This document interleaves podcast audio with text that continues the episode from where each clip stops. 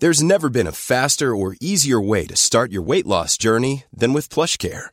PlushCare accepts most insurance plans and gives you online access to board-certified physicians who can prescribe FDA-approved weight loss medications like Wigovi and Zepbound for those who qualify.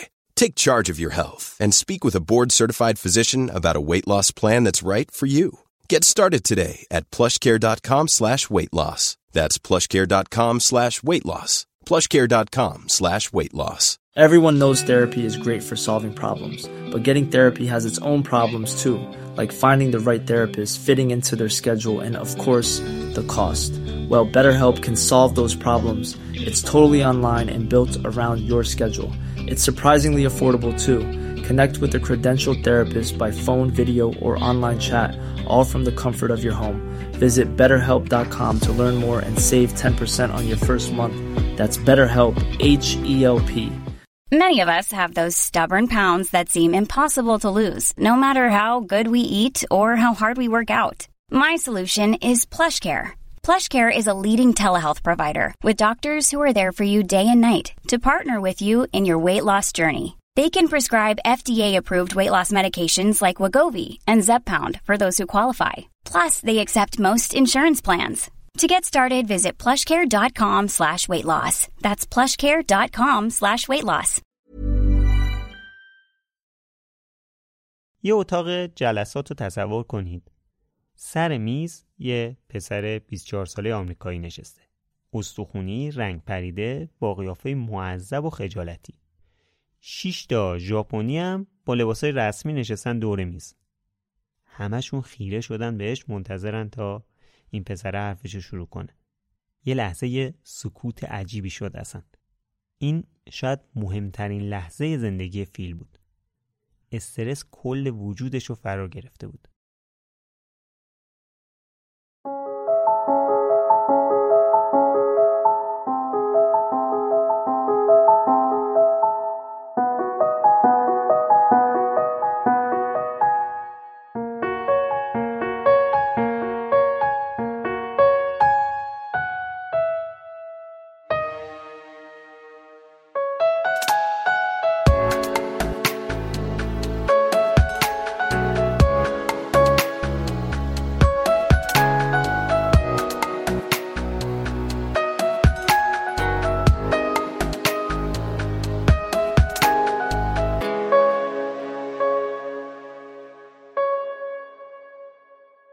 سلام. من خشایر نور هستم. این یازدهمین اپیزود بایکست و توی اسفند 1400 ضبط شده.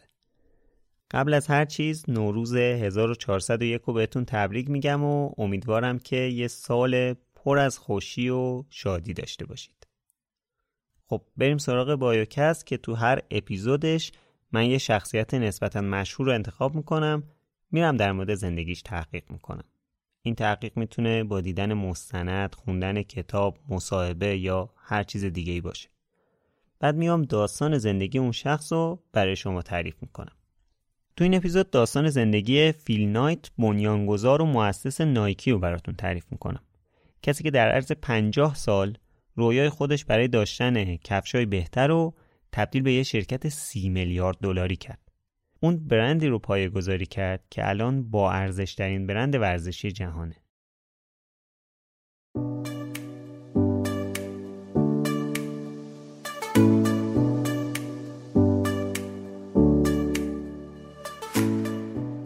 هر کدوم از ما تو زندگیمون به نقطه می‌رسیم که لازم از اول شروع کنیم.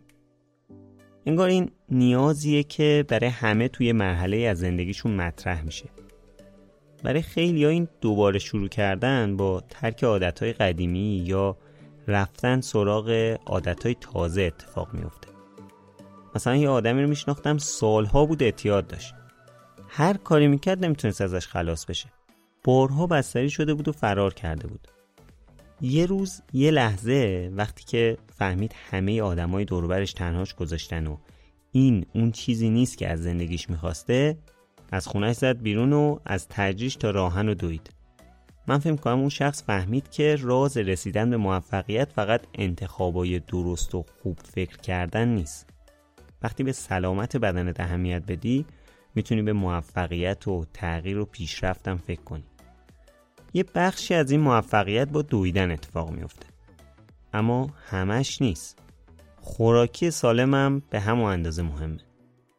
برای دویدن کتونی خوب نیاز داریم. ولی برای غذا خوردن چی؟ نیاز داریم یه جایی رو بشناسیم که بتونیم بهش اعتماد کنیم. بارجیل همون جاییه که میشه بهش اعتماد کرد. جایی که سلامتیمون براش مهمه و کارش فروش آنلاین آجیل و خشکباره یکی از ویژگی های بارجیل اینه که محصولاشون متنوع. تعمایی دارن که آدم تا حالا نچشیده. مثلا کی فکرشو می‌کرد ترکیب پسته با انار ممکنه چیز خوبی بشه؟ من امتحانش کردم. می‌تونم بگم که عالیه. پسته اناری بارجیل دو مرحله خوردن داره. یه مرحله پسته رو می‌ذاری تو دهنت و طعم انار رو حس می‌کنی. مرحله بعدش اینه که پوستش رو جدا می‌کنی و مغزش رو می‌خوری. این دو مرحله بودنش باعث میشه که بیشتر از طعم پسته لذت ببری. نکته آخرم بگم و بریم سراغ اپیزود. بارجیل یه کد تخفیف 30000 تومانی گذاشته واسه همه کسایی که تا آخر فروردین 1401 خرید کنن. فقط کافیه تو سبد خریدتون Biocast رو وارد کنید. B I O C A S T لینک خرید از بارجیل و کد تخفیف توی توضیحات هست. اسپانسر این اپیزود بایوکست بارجیل.com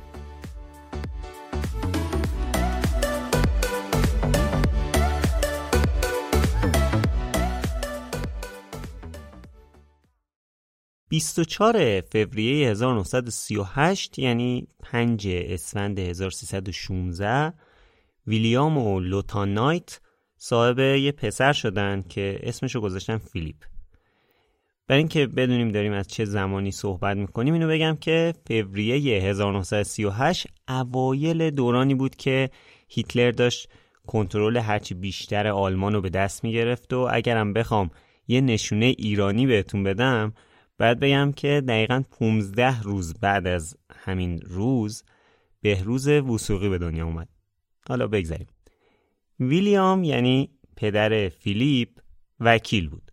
تازه چند سال بود که مدرک دکتراش از دانشگاه اورگن گرفته بود و اون موقع توی 29 سالگی نماینده شهرستان داگلاس توی مجلس نماینده های آمریکا بود. داستان ازدواج این ویلیام و لوتام جالبه. یه روز ویلیام داشت توی یکی از خیابونای شهر روزبرگ از کنار یه فروشگاه بزرگ رد می‌شد. چشمش خود به یه مانکن که لباس چپ تنش بود. بی توجه از کنارش رد شد. بعد رد که شد یو حس کرد مانکنه تکون خورد. یو به خوش گفت که زنده بود. برگشت دوباره نگاه کرد. فهمید مانکن نبوده. تو ویترین مدل زنده گذاشته بودن. به شدت تحت تاثیر اون مدل قرار گرفت. بعد رفت خونه به خواهرش التماس که خواهش می‌کنم پاشو برو این مغازه آمار این دختره رو برام در بیار. خواهرش هم پا میشه میره اطلاعات دختره رو در میاره. بعد هشت ماه بعد آقای نایت با همین مانکنه ازدواج می‌کنه که میشن پدر مادر این شخصیت اصلیمون. در مورد این پدر مادر فیلیپ یا همطور که همینجا صداش می‌کنن فیل یکم دیگه بگم بعد دیگه میریم سراغ خودش. ویلیام سال 1953 یعنی وقتی که فیل 15 سالش بود از سیاست اومد بیرون رفت مدیر یه روزنامه نسبتا قدیمی شد. یه روزنامه به اسم The Oregon Journal. ویلیام برای 18 سال این روزنامه رو اداره کرد که چند سال بعد از اینکه بازنشسته شد این روزنامه تعطیل شد اصلا. ویلیام و لوتا چهار سال بعد از فیل صاحب دو تا دختر دوقلو هم شدن به اسمای جین و جوان. دیگه بریم سراغ همین شخصیت اصلیمون یعنی آیه فیل نایت که کلا اطلاعات در مورد محل زندگیش و اینجور چیزا خیلی کمه. برعکس شخصیت های قبلی که کار کردم. کلا آدم درونگرایی خیلی کم پیش میاد مصاحبه کنه. از دوران کودکیش خیلی حرف نزده ولی صحبت های خیلی جذابی در مورد جوونیش داره که حالا بهش می‌رسیم.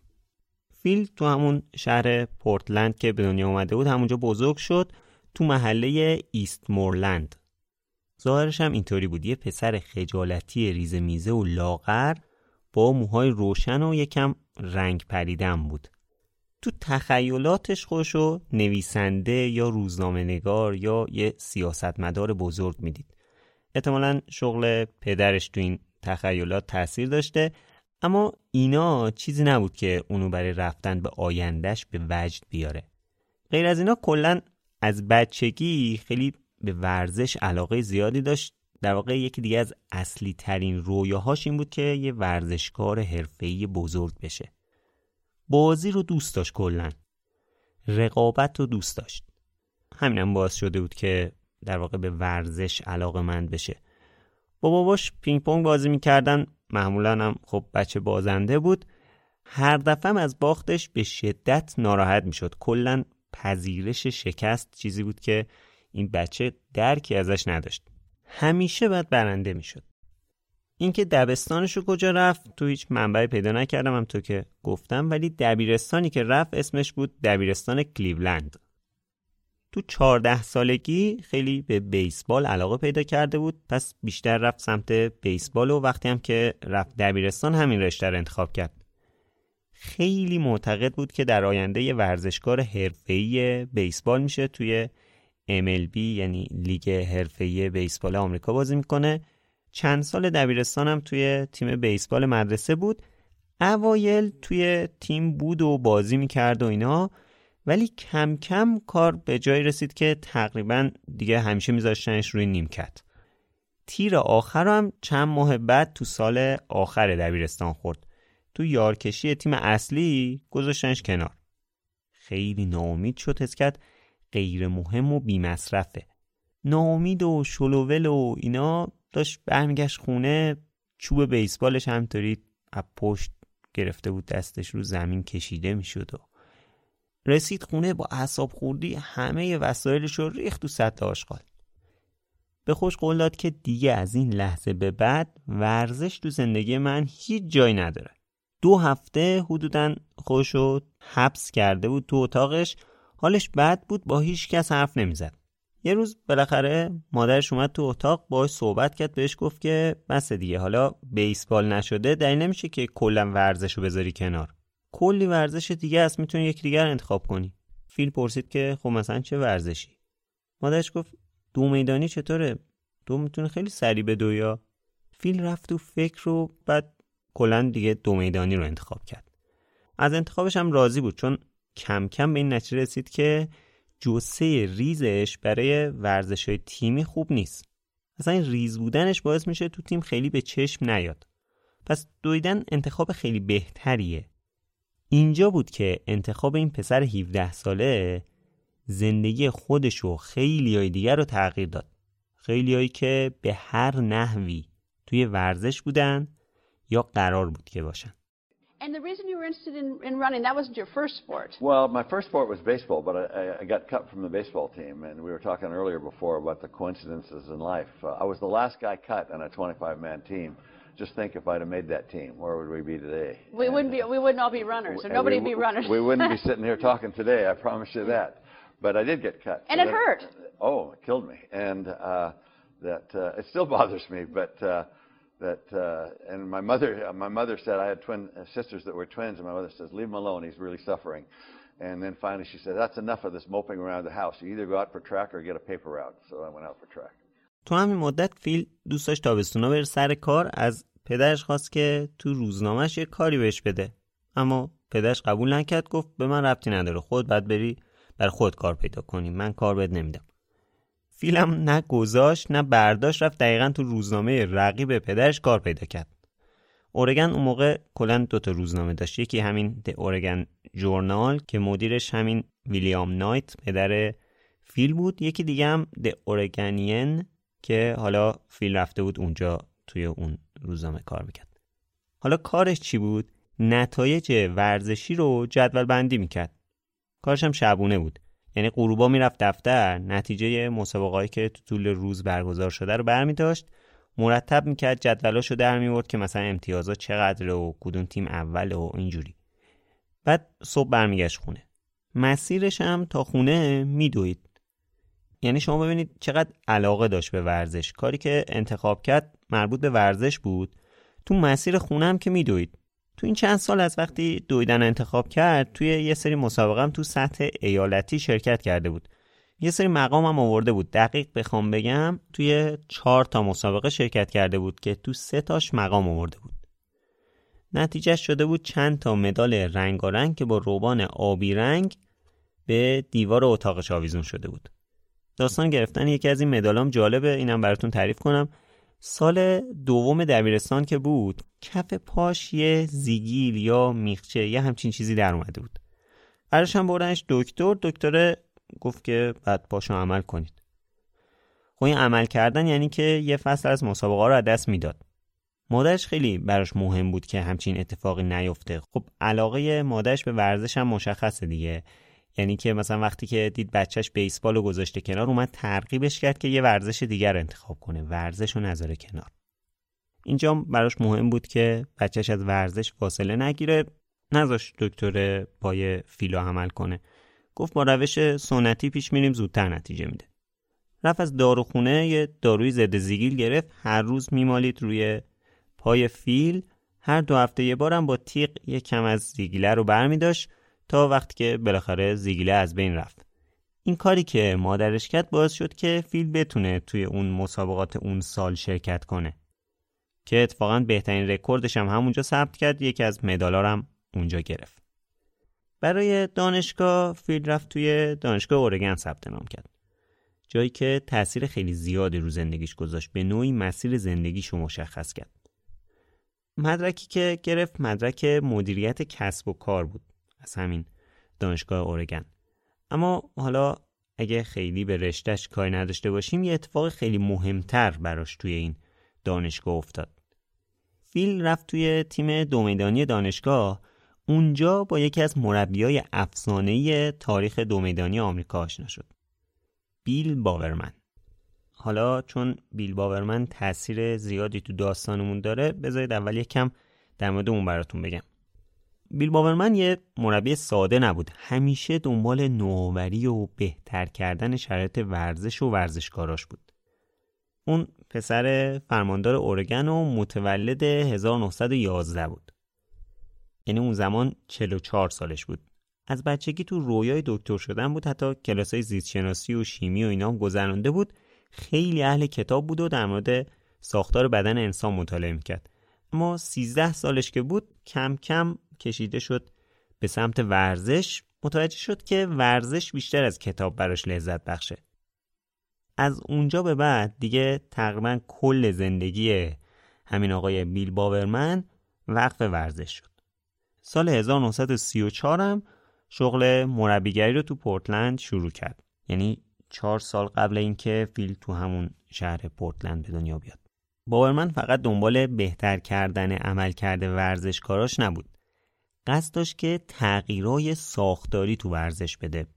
کلا بهترش کنه. اعتقاد داشت که تجهیزات ورزشی بهتر بشه خود ورزش هم بهتر میشه میشه عملکرد بهتری توش داشت. پس تمرکزش رو گذاشت روی بهتر کردن تجهیزات ورزشی. حالا رشته هم که کار می‌کرد دو میدانی بود دیگه. مهمترین وسیله ای که دو میدانی کارا ازش استفاده می‌کنن چیه؟ کفش. به شدت به فکر بهتر کردن کفشای دو بود. هر چیز رو روی کفشا امتحان می‌کرد تا نتیجه ها رو بهتر کنه. رفت با چند تا کفاش هم صحبت کرد کار با یه سری دستگاه رو یاد گرفت ازشون استفاده می‌کرد تا کفشا رو تغییراتی بده و اینا. یه چرخ خیاطی هم تو گاراژ خونش گذاشته بود. ازش برای تولید کفشای بهتر استفاده می‌کرد.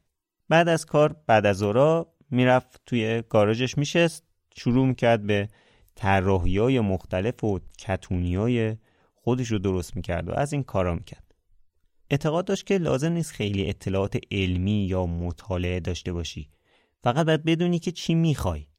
بدونی دنبال چی هستی. چیزی که از کفش می‌خواست و می‌دونست هر کاری می‌کرد تا به اون کفش مورد نظرش برسه. حالا این خواسته اصلیش چی بود؟ این بود که کفشا رو سبکتر و سبکتر کنه. اعتقاد داشت وقتی که یه کفشی سبکتر بشه اون دوندم راحتتر می‌تونه بود و سرعتش میره بالا. مسئله بعدی هم استحکاک کفش رو زمین بود. پس هدف چیه؟ اینه که یه کاری کنیم کفشه هم خوب رو زمین بشینه هم سبک باشه. می‌رفت کفشای ورزشکاراشو از تو کمداشون برمیداشت. بعد میورد تو این گاراژش باز می‌کرد روشون یه سری تغییرات می‌داد بعد چسب می‌زد. دوباره میبست و یه سری کفشای میخدار درست می‌کرد. برای رسیدن به این ماده ایدئالی که کفشا رو سبک ترین حالت ممکن کنه هر چیزی رو امتحان می‌کرد. هر ماده ای رو یعنی پوست حیوونا، سبزیجات، مواد معدنی هر چی گیرش میومد یعنی هر ماده ای که ممکن بود استاندارد چرم اون روز کفش رو بهتر کنه. مثلا از پوست کانگورو و ماهی کادم استفاده می‌کرد یعنی تا این حد. حالا برگردیم به همین فیلنایت خودمون. دانشجوی تازه وارد دانشگاه اورگن که تو آگست 1955 وارد زمین تمرین دانشگاه شد. یعنی زمین هیوارد. رفت و اونجا با بیل باورمن روبرو شد. قبلا وقتی که تو دبیرستان بود اسم باورمن شنیده بود. به هر حال باورمن اون موقع مشهورترین مربی دو میدانی آمریکا بود. هر دوتاشون هم توی شهر بودن دیگه تو پورتلند. فیل رفت و وارد تیم دوی نیمه استقامت شد. اولین روز تمرین فیل با بقیه دانشجوهای تازه وارد نشسته بود تو رخکن که بیل باورمن با یه کیسه کفش وارد شد. جلوی هر کدوم که می‌رسید اسم طرف رو می‌گفت. یه جفت کفش مینداخت جلوشون. رسید جلو فیل کفشا رو انداخت سمتش گفت نایت. فیل محو باورمن بود دیگه اون شخصیت خاصی بود براش. ولی باورمن وقتی کفشا رو پرد کرد سمت فیل فیل که کفشا رو گرفت سری نگاهش رفت پایین رفت سمت کفشا. یه جفت کفش سبز با سنوار مشهور آدیداس به رنگ زرد. بعد از مسابقه کفشا رو برد تو قفسه کتابخونش گذاشت چراغ مطالعهش هم به سمت کفشا تنظیم کرد. از نظرش این یکی از باشکوه ترین چیزایی بود که تا به حال از یکی گرفته بود. اما رکوردای فیل اونقدری خوب نبود که جز نفرای اصلی تیم باشه. ولی از یه نظر دیگه جز مهمترین اعضای تیم بود. فیل یکی از اعضای اصلی تیم موشهای آزمایشگاهی باورمن بود. جز اولین نفرایی بود که کفشای جدید و خودساخته بیل باورمن رو امتحان می‌کرد. در واقع باورمن وقتی که یه کفش جدیدی درست می‌کرد نمی‌تونست ریسک کنه بده بازیکنه اصلیش اونا رو بپوشن. اول می‌داد کفشا رو بازیکنهای دیگه ای که عملکردشون نسبتا خوبه ولی جز تیم اصلی نیستن بپوشن کسایی مثل فیل. بعد اگه عملکرد اون کفچه رضایت بخش بود حالا نوبت بازیکنهای اصلی تیم بود که بده اونا کفشا رو بپوشن تو مسابقه های اصلی. فیل تعریف می‌کنه که بارها بابت پوشیدن این کفشا پاهاش تاول زده یا حتی خونی شده ولی خب اونا به عملکرد باورمن و اون هدفش باور داشتن. چون خیلی موقع بوده که عملکرد فوقالعاده از کفشا می‌دیدن سرعتشون واقعا خیلی بیشتر شده این باورشون وقتی قوی تر شد که کفشای خودساخته باورمن برای ورزشکاراش چند تا مدال آورد. اولین و مشهورترین ورزشکاری که با کفشای خودساخته باورمن مدال آورد اوتیس دیویس بود. دیویس اول برنده مدال طلای دو 220 یارد و 440 یارد مسابقه های قهرمانی کنفرانس ساحل اقیانوس آرام شد. بعدم رفت تو المپیک 1960 روم برنده مدال طلای دو 400 متر و دو 4 در 400 متر امدادی شد. اونم در حالی که همه بازیکنهای خوب رقیبش کفشای آدیداس و پوما می پوشیدن البته اینجا یه نقطه اختلاف هست که آقای دیویس میگه باور من کفشا رو برای اون ساخته ولی فیل نایت میگه کفشا رو برای من ساخته بوده بعد دیویس رفته باشون مدال طلای المپیک آورده. در مجموع حضور فیل توی تیم دو میدانی دانشگاه اورگن براش خوب بود. درسته که جزء تیم اصلی نبود اما همین که جزء افرادی بود که حضورش به کمک مربی و تیم میومد باز شد یه باوری به خودش داشته باشه. باورمند به فیل یاد داد که چجوری تواناییاشو بهتر کنه و چجوری هیچ وقت تسلیم نشه. همینم باعث شد فیل تو چند تا از مسابقه که توی دوره دانشجویی شرکت کرد چند تا جایزم ببره. غیر از اون این امتحان کردن کفشا باعث شده بود فیل اطلاعات بیشتری در مورد ساختار کفش پیدا کنه حالا جلوتر بازم از بیل باورمن صحبت می‌کنیم از این میگیم که چرا تبدیل به یه مربی افسانه ای شده Why was Bill a hero to you and what is it you learned from him? Well, he was a very unique person. He was probably the best track and field coach in the world, for one thing. But he was also had a certain command presence and a certain belief in certain leadership things that, uh, that, that leaders did. He said, "I'm not a I'm not a track coach." He says, "I'm a professor of competitive response." And uh, he uh, he had a, a way of, of, having sayings that uh, got your attention and really focused you on attitude. His strategy for running the mile was start out and run the first two laps at a very fast pace, run the third lap as fast as you can, on the fourth lap triple your speed.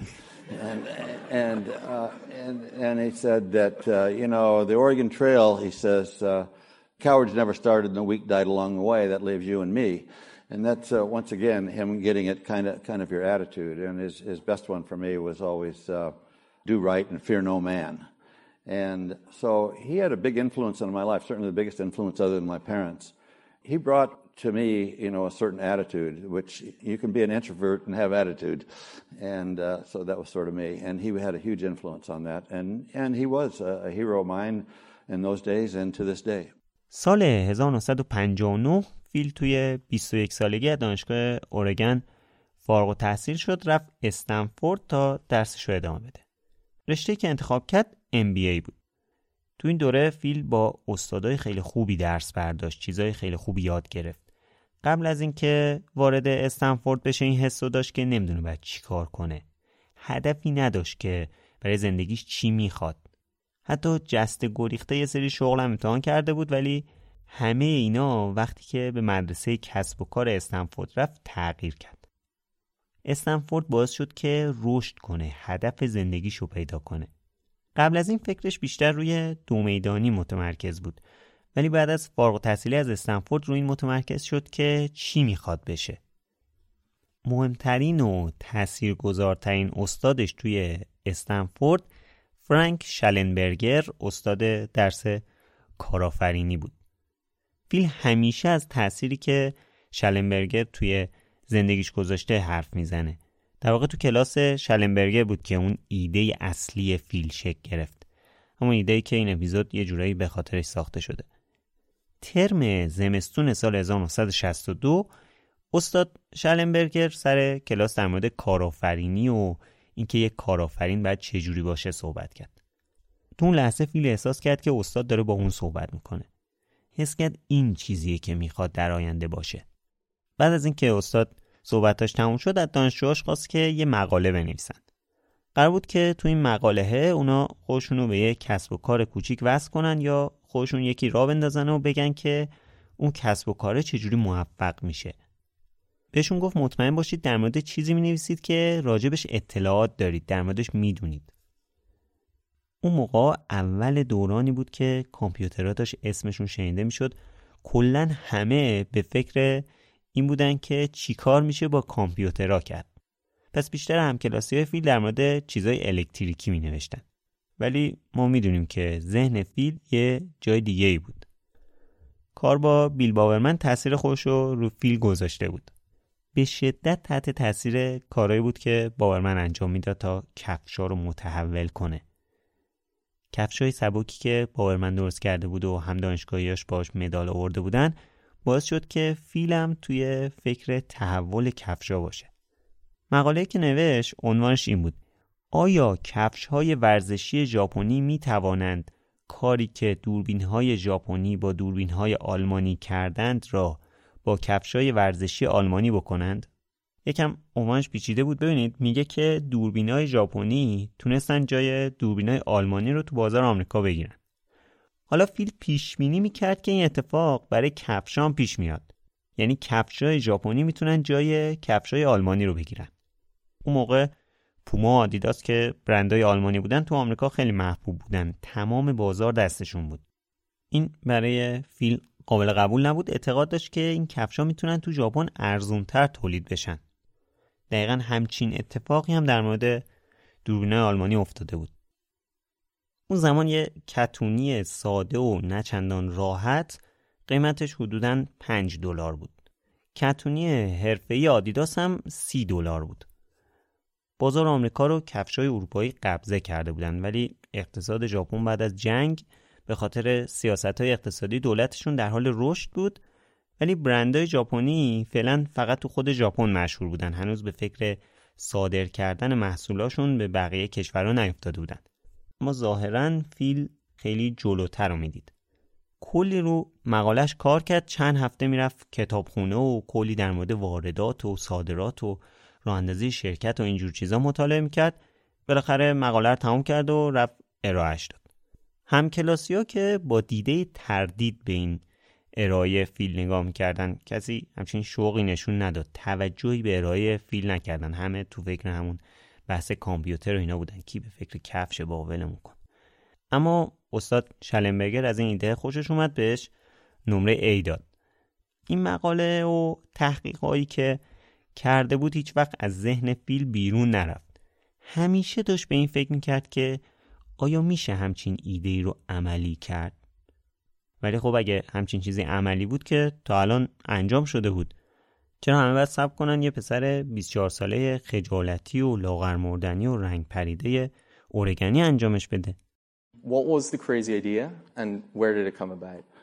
Well, I took the entrepreneurship class from uh, Frank Schellenberger, and basically the, the project, he had a term project where you basically either attach yourself to a company in the area or for the purpose of the paper made up a company and, and how it would succeed. And uh, even in those days, a lot of my classmates were writing about electronics which was certainly beyond me since when I turn on a light bulb, when I turn on an electric switch, the light bulb comes on. It's magic for me. But uh, my old track coach was always uh, working with shoes, and that uh, felt that uh, you know light lightweight in shoes was something that was neglected by the major manufacturers, Adidas and Puma. And indeed, my senior year, Otis Davis won the uh, Pacific Coast Conference Championship in a pair of homemade Bowerman shoes, which were an ounce lighter, lighter than the other shoes. So I kind of put those things together and, and said, if you were starting a shoe factory, would you start it in Germany? And I said, it's such a labor intensive business, it makes more sense to start it in Japan. Japan being the country that uh, took German cameras and, and uh, dominated the camera market. Says, could they do the same thing in sports shoes? And that was really the thesis of the paper, which ultimately I got caught up in, and here we are. حالا که درسش تمام شده بود نیاز به یه استراحت دراز مدت داشت که بعدش بیاد کارشو شروع کنه. تصمیم گرفت تنهایی یه سفر دور دنیا بره در واقع از یه سال پیشش این تصمیم رو گرفته بود. تو تابستون بین سال اول و دومش تو استنفورد یه روز که داشت برای آیندهش فکر کرد این تصمیم رو گرفت. با خوش گفت برای یادگیری و شناخت خودم و درک بیشتر از زندگی نیاز دارم که یه سفر دور دنیا برم. دوست داشت قشنگترین و شگفت انگیزترین و مقدسترین جاهای دنیا رو ببینه. غذای دیگر رو بچشه زبونهای دیگر رو بشنوه با فرهنگای دیگه آشنا بشه. به این نتیجه رسیده بود که اگه الان نره شاید تا چل سال دیگه هم نتونه همچین کاری رو بکنه. خب چی بهتر از این که تو جوانی و قبل اینکه مسیر اصلی زندگیشو شروع کنه با این چالش روبرو بشه. تازه از کجا معلوم اصلا چل سال دیگه شرایطش چجوری باشه؟ اصلا بتونه این کارو بکنه؟ نتونه. ولی حالا نسبت به یه سال پیش که همچین فکری همین ایده سفر به ذهنش رسیده بود یکم اوضاع فرق کرده بود. یه ایده ای به ذهنش رسیده بود که باعث شد این تصمیمش خیلی جدی تر بشه. حالا برای سفرش یه برنامه هم داشت که بره اون ایده احمقانش رو هم عملی کنه. این احمقانه توی کوتیشن مارک چون خودش همیشه تاکید داره که به این ایده ای که داشته بگه احمقانه. گفت تو این سفره یه سر میرم ژاپن. ژاپن از نزدیک می‌بینم شرایط رو بررسی می‌کنم که ببینم آیا ایده ای که تو مقالم گفتم عملی هست یا نه. حتی شاید می‌تونست یه شرکت تولید کننده کفشم پیدا کنه بره ایدهش رو باشون مطرح کنه. اما حالا بعد از هفت سال برگشته بود خونه پدر مادرش پول خاصی هم نداشت که بتونه این سفر رو شروع کنه. اصلی ترین دارایش یه ماشین MG چری بلاک مدل 1960 با لاستیکای مسابقه بود که حسابی هم بهش رسیده بود کلی براش خرج کرده بود. قصدش اونو بفروشه تا یه بخشی از هزینه های سفرش در بیاد. ولی حتی با فروش اون ماشینم فقط 1500 دلار دستشو می‌گرفت که این برای برنامه که فیل داشت خب خیلی کم بود. تصمیم گرفت بره با پدرش صحبت کنه تا یکم پولم اگه بتونه از اون قرض بگیره. حالا چه برای سفرش چه برای اینکه اگر یه وقتی توی ژاپن تونست با یه شرکتی صحبت کنه و خواست یه قراردادی ببنده یه پولی داشته باشه که مثلا چند تا مدل سفارش بده. تقریبا یه سال پیش وقتی که اومده بود تعطیلات با پدرش مطرح کرده بود که دوست داره بره سفر. پدرش هم مخالفتی نکرده بود ولی الان قضیه فرق کرد اگر که پدرش راضی نمی‌شد بهش پول قرض بده تقریبا دیگه نمی‌تونست بره ژاپن اون کار اصلی که می‌خواد بکنه رو بکنه. ایدهش هم همونجور که خوش میگه احمقانه خب چیز عجیبی بود. بابا معلوم نبود که موافقت کنه باش. به خصوص اینکه اون موقع تو اوایل دهه 60 میلادی اصلا سفر دور دنیا رفتن و ژاپن رفتن خیلی کار عجیبی بود. اصلا سفر با هواپیما کار غریبی بود. اواسط شب فیل دلش زد به دریا رفت روبروی پدرش روی مب نشست پدرش هم داشت تلویزیون نگاه کرد از قصد این موقع انتخاب کرده بود. به خاطر اینکه پدرش از سر کار اومده بود شامشو خورده بود. لم داده بود جلوی تلویزیون داشت سریال نگاه کرد خیلی آروم نشست. گفت پدر یادت پارسال در مورد این بهت گفتم که می‌خوام برم دنیا رو ببینم؟ پدرش اینطوری بود که خب چطور؟ فیل گفت که فکر کردم که تو ژاپن یه توقفی داشته باشم. خب می‌دونی برای همون داستان کفشا همون ایده احمقانه ای که تو مقاله استنفوردم مطرح کرده بودم فکر خیلی بزرگیه می‌دونم شاید نشه ولی ولی می‌خوام شانسمو امتحان کنم. کلا با پدرش زیاد مشورت می‌کرد. حتی مثلا این مقاله استنفوردم که داشت مینوشت بهش گفته بود. در موردش باهاش صحبت کرده بود. بخاطر همین الان رفرنس داد. گفت یادت مثلا اینو صحبت کردم می‌خوام برم همچین کاری بکنم. ولی اصلا بحث پول دادن باباه به کنار. خودش هم شک داشت که آیا اصلا این کار ارزش داره این کارو بکنم یا نه. چون همیشه شنیده بود که از هر 27 تا شرکتی که تأسیس میشن 26 تا شکست می‌خوره. پس شروع کردن یک کسب و کار جدید به احتمال خیلی زیادی با شکست روبرو میشه. حالا وقتی خودش انقدر شک داره که همچین کاری بگیره چجور می‌خواد باباش رو راضی کنه که بن این کار بهش پول بده؟ اونم تو شرایطی که تا همین چند ماه پیش پدرش داشته خرج دوتا دانشگاهی که رفته رو می‌داده. داشت به این فهم کرد که الان باباش بهش میگه که بی خیال بابا مدرک تو که گرفتی برو یه کاری پیدا کن زندگی تو شروع کن دیگه. اما اتفاق غیر منتظره افتاد. فیل جوابی رو شنید که اصلا انتظارشو نداشت. باباش از این گفت که همیشه حسرت اینو خورده که چرا توی دوران جوونیش بیشتر مسافرت نکرد و از این گفت که سفر می‌تونه نقطه پایان خوبی برای دوران تحصیلت باشه و از این جور چیزا. البته حرفی در مورد ایده فیل و بحث ژاپن رفتنش نزد. بیشتر از این گفت که لازم بره مسافرت. ولی همین برای فیل کافی بود یه جورایی. چون موافقت بابا رو گرفته بود. چند هفته درگیر برنامه ریزی برای سفرش بود می‌رفت برای خودش تو خیابونا میدوید و فکر می‌کرد. کلا هر تصمیم می‌خواست بگیره می‌رفت برای خودش جاده رو انتخاب می‌کرد شروع می‌کرد دویدن و فکر می‌کرد. خلوتش با خودش این مدلی بود. برای سفرش یه مسیر طولانی برای تقریبا یه سال برای خودش در نظر گرفت. هاوایی، توکیو، هنگ کنگ، رانگون، کلکته، بمبئی، سایگان، کاتماندو، قاهره، استانبول، آتن، اردن، اورشلیم، نایروبی، روم، پاریس، وین، برلین غربی، برلین شرقی، مونیخ و لندن. از چند وقت قبلش هم به این فکر کرده بود که شاید تنهای تنها نباشه تو این سفر بهتره. رفت با یکی از دوستاش به اسم گری کارتر که همکلاسی دوران استنفوردش بود در مورد این ایده سفرش صحبت کرد گری بسکتبالیست بود خیلی هم اهل مطالعه بود همیشه یه عینک زخیم می‌زد و کتاب می‌خوند وقتی فیل رفت ایده سفرش رو باش مطرح کرد اول خندید. ولی بعد از اینکه فیل اسم شهرهایی که قرار بره رو براش گفت انگار خیلی خوشش اومد. خوشش هم حوض کرد که بره اون شهرها رو ببینه.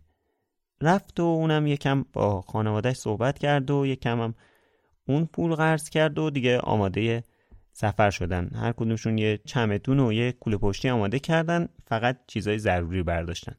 چیزایی که فیل برداشت این بود. چند تا شلوار چند تا تیشرت یه جفت کفش برای دویدن پوتین صحرایی عینک آفتابی و یه شلوار کتون خاکی رنگ. یه دست کت شلوار رسمی خوبم برداشت. یه دست کت شلوار سبز رنگ دو دکمه بروکس برادرز. چون احتمالا قرار بود یه قرار کاری مهم داشته باشه. جمعه 7 سپتامبر 1962 یعنی 16 شهریور 1341 فیل و گری سوار شولت الکامینوی درب و داغون گری شدن و راه افتادن. یه چیز جالب این وسط بگم. گفتم تاریخ این روزی که اینا سفرشون شروع کردن بود 16 شهریور 41 یعنی دقیقا 6 روز بعد از زلزله بوین زهرا توی ده شهریور همون سال. تو داستان زندگی استیون هاکینگ براتون تعریف کردم که اون روز استیون تو ایران بوده. بعدش هم یه هفته مونده بوده تو تبریز. این یعنی دقیقا همون روزی که فیل و گری سفر دور دنیاشون رو شروع کردن استیون هاکینگ تو ایران بوده. حالا بگذریم فیل و گری از پورتلند راه افتادن به سمت استنفورد چون گری می‌خواست یه سری از وسایلش از دانشگاه برداره. وسط راه هم یه سر رفتن سان فرانسیسکو چند روزی خونه چند تا دوستاشون موندن. بالاخره توی مشروب فروشی تو استنفورد دو تا بلیت تخفیفدار چارتر خطوط هوایی استاندارد به قیمت 80 دلار رو به مقصد هونولولو خریدن. ماشین رو گذاشتن، سوار هواپیما شدن و 8 ساعت بعد تو اولین مقصدشون بودن. هوایی.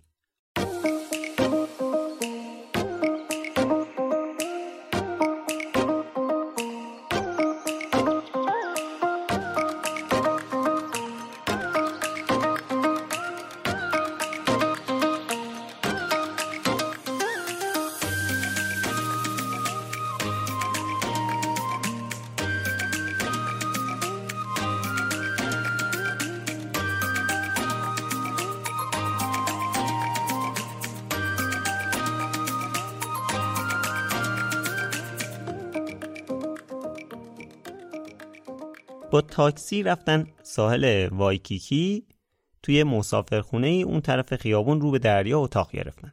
چمدونا رو گذاشتن مایا رو پوشیدن و پریدن تو آب. فیل از شدت خوشحالی و هیجان فریاد می‌زد. حس فوق‌العاده‌ای بود. چند ماه راحت بدون دغدغه. فقط تفریح و استراحت. اینقدر این فضا و این حس بهش چسبید که هنوز هیچی نشده وسط آب بودن برگشت به گری گفت ببین بیا یه مدت اینجا بمونیم. چه عجله زود بریم. گری گفت که پس سفر دور دنیامون چی میشه؟ فیل سریع جواب داد که برنامه ها می‌تونن تغییر کنن. همینم باعث شد که تصمیم می‌گیرن یه کاری پیدا کنن و خرج زندگیشون رو تو هوایی در بیارن. دنبال کار بودن دیدن توی تبلیغ یه جا دنبال دو نفر مسئول فروش میگردن. رفتن مصاحبه. با کت شلوار و کروات و تشکیلات. بهشون گفتن ببینید چند نفر می‌خوایم که دایرت و معارف بذارن دم در خونه ها. اینا هم گفتن چه خوب. کاری نداره که. رفتن چند روزی این کارا رو کردن و اینقدر درآمدشون خوب شد که اصلا مسافرخونه رو پس دادن. رفتن یه آپارتمان اجاره کردن. قیمتش هم بود ماهی 100 دلار که قرار شد هر کدومشون نصفشو بدن. ولی چند روز بعد از طرف این شرکت یه کار دیگه هم بهشون دادن. گفتن غیر از این کاری که می‌کنید بعد کتاب سالمون هم بفروشید. قیمت 400 دلاره. خونه به خونه می‌رفتن تلاش می‌کردن این کتابچه رو بفروشن. صبح تا عصر موج سواری می‌کردن. غروب که می‌شد تازه می‌رفتن سر کار تا دیر وقت. گری تک و توک میفروخت ولی فیل صرفا تلاش می‌کرد که بفروشه. یعنی دریق از حتی یه دونه فروش. بعد از یه هفته کار کلا فیل دیگه بیخیال قضیه شد. گفت ول کن بابا این کار من نیست. بعد یه کار دیگه پیدا کنم. رفت دوباره آگهی های روزنامه یه نگاه انداختید. یه شرکت خدمات سرمایه گذاری خارجی دنبال چند تا فروشنده اوراق بهادار میگرده. رفت تو مصاحبه سنگ تموم گذاشت تا این شغله رو هر طور شده بگیره. موفقم شد. درآمد خوبی هم از این کار به دست آورد. مثلا یه هفته ای بیشتر از 300 دلار در آورد. که همین مثلا هزینه 6 ماه آپارتمانش رو جور می‌کرد. پول اجارهش رو که داد از این بعد دیگه درآمدش و خرج رسیدن به تخته موج سواریش می‌کرد یا اینکه مثلا می‌رفت تو بارای ارزون لب ساحلش قال می‌کرد. تقریبا یه ماه که گذشت تصمیم فیل در مورد موندنش عوض شد. حس کرد وقتشه که برن بقیه سفرشون رو برن برن مقصد بعدی. رفت به گری گفت که باش جمع کن بریم دیگه خیلی هم نمونیم اینجا. گری گفت نه دمت گم ولی من نمی‌تونم بیام. دلیلش چی بود؟ آقا خیلی داشت بهش خوش میگذشت تو هوایی. یه دوست دختر پیدا کرده بود. با هم بودن. گفت من می‌خوام پیش دوست دخترم بمونم تو خود تنهایی برو. فیل یکم جا خورد چون خب خیلی حساب کرده بود روی اینکه می‌خواد این سفر دور و درازش رو با گری بره. حالا بعد یه تصمیم مهم می‌گرفت اینکه سفرش ادامه بده تنهایی یا اینکه چون تنها شده کلا بیخیال سفرش بشه برگرده خونه. رفت تو ساحل قدم زد تا تصمیم بگیره. یه صدایی بهش می‌گفت که بیخیال برگرد اورگن یه شغل عادی پیدا کن عادی زندگی تو بکن. ولی فیل به این حرف گوش نکرد چون به یه دلیل انتخاب دیگه ای داشت. همون ایده احمقانش. پنجشنبه 22 نوامبر 1962 فیل از کارش چند روز قبل استفاده داده بود رفت با گری دست داد ازش خدافزی کرد و رفت سوار هواپیما شد. اولین مقصدش هم بعد از هاوایی ژاپن بود. یه پرواز طولانی حدودا ده ساعته. تو وجودش ترس کوچیکی در مورد ژاپن داشت. به حال هنوز 17 سال از تمام شدن جنگ جهانی دوم گذشته بود. شنیده بود که بین ژاپنیا هنوز اون جو ضد آمریکایی یکم وجود داره. البته خود فیل در مجموع نگاهش مثبت بود ولی مثلا مادر بزرگش حسابی بهش هشدار داده بود که ببین ژاپن خطرناکه و حواست باشه میره اونجا و از این حرفا. می‌گفت بعضی از ژاپنیا هنوز باور نکردن جنگ تموم شده. یاد سریال لوسی چنل بی افتادم که علی بندری هم تقریبا همچین چیزی رو تعریف می‌کرد. ولی وقتی که فیل وارد توکیو شد دید اوضاع خیلی فرق می‌کنه. برعکس اون تصور اتفاقا مردم خیلی هم خوب و دوستانه برخورد می‌کنن. یه چیز دیگه هم این که دید همه چیز چقدر ارزونه. یعنی مثلا فیل هم می‌تونست با یه هزینه خیلی کمی تقریبا هر کاری بکنه. هرچند بازم سعی کرد بره تو جاهای ارزون بمونه. یه هتل از طریق American Express رزرو کرده بود ولی وقتی که رفت داخلش قشنگ جا خورد. یه اتاق کوچیک که توش فقط یه زیرانداز نازک و یه میز کج و کوله بود. یه هفته تو توکیو بود تقریبا همه جا رو گشت سعی می‌کرد که قبل از شروع ملاقاتش با شرکت ژاپنی یکم کشور رو بشناسه تا از استرسش کم بشه. جاهای دیدنی، معبدا، بازارها همه جا رو رفت دید یکی دو تا آشنای آمریکایی هم که پدرش معرفی کرده بود اونا رو هم رفت دید ایدهش رو بهشون گفت. اونا یه سری راهنمایی بهش کردن در مورد فرهنگ ژاپن و اینکه باید چجوری باشون مذاکره کرد و اینکه فرهنگ ژاپنی چقدر متفاوته و از این چیزا که یکم اتفاقا ترسوندش به که استرسش رو کم کنه. بالاخره دلش رو زد به دریا و زنگ زد به یه کمپانی که از قبل در نظر گرفته بود. اسم این کمپانی اونیتسکا بود یا اونیتساکا یه همچین چیزی. حالا ما میگیم اونیتساکا. در واقع این اونیتساکا اولین کارخونه تولید کفش ژاپنی بود که فیل نشون کرده بود. فهم کرد اینا توی بازار آمریکا می‌تونن فروش خوبی داشته باشن. کارخونه ای که کفشای برند تایگر رو تولید می‌کرد. زنگ زد تا یه قرار ملاقات باشون بذاره. توضیح داد که یه تاجر آمریکایی اومده اونجا و مایله که پخش کننده کفشای اونا تو آمریکا باشه. انتظار داشت که بهش بگن بی خیال با ولمون کن. دید نه خیلی هم مشتاقن. با هم یه قرار گذاشتن و قرار شد که فیل بره اونجا و با هم دیدار کنن. فیل الان بعد از چند دهه میگه که وقتی به اون موقع فکر می‌کنم احساس می‌کنم که تو اون سن چقدر ساده بودم. عجب جرأتی داشتم که خیلی راحت زنگ زدم بهشون گفتم سلام من یه تاجر آمریکایی هم می‌خوام بیام دفترتون رو ببینم. مقر این شرکت اونیتساکا تو شهر کوبه بود. کوبه بزرگترین شهر جنوبی ژاپنه. فیلم با قطار پاشد رفت کوبه. قرارشون صبح روز بعد بود. پس دوباره توی مسافرخونه ارزون یه اتاق گرفت تا شب بمونه. حالا از این به بعد باید اون خجالتی بودنش رو میذاش کنار و یه طور دیگه ای رفتار می‌کرد. از شدت هیجان و استرس خوابش نمی‌برد. هی قلط می‌زد اینور اونور ولی نشد تا صبح نتونست بخوابه. خورشید که زد بیرون از جاش بلند شد صورتش رو اصلاح کرد کت و شلوار سبز رنگی که با خودش آورده بود و پوشید یه پیرهن آکسفورد آبی و یه کراوات مشکی هم زد. کفشای مشکی راحتیش هم پوشید و تاکسی گرفت رفت سمت نمایشگاه شرکت اونیتساکا حالا چه استرسی هم داشت. هوا خنک بود بیرون ولی فیل به شدت عرق کرده بود. وسط راه برای اینکه استرسش کم بشه با خودش حرف می‌زد. به خودش می‌گفت تو آدم لایقی هستی پر از اعتماد به نفسی از پسش برمیای از این حرفا به خودش می‌زد. داشت بر خودش این چیزا رو می‌گفت که رسیدن. اما فهمید آخ آخ اصلا آدرس اشتباه اومده. قرارشون تو نمایشگاه نبود تو کارخونه بود. دقیقا اون طرف شهر. همینم باعث شد تا برسه سر قرار نیم ساعت تأخیر داشته باشه. تو لابی گروه چهار نفره ازش استقبال کردن بهش تعظیم کردن به رسم ژاپنیا. بعد یه مرد تقریبا سی ساله به نام کن میازاکی اومد جلو. بعد از اینکه خودشو معرفی کرد گفت که مایل توی بازی دست کارخونه همراهیش کنه. بردش تو کارخونه تا خط تولید رو ببینه. فیلم محو تماشای خط تولیدشون شده بود. انگار که رویای آیندهش جلوی چشماش رژه می‌رفت. بعد از اینکه از خط تولید بازدید کردن میازاکی راهنماییش کرد سمت اتاق کنفرانس.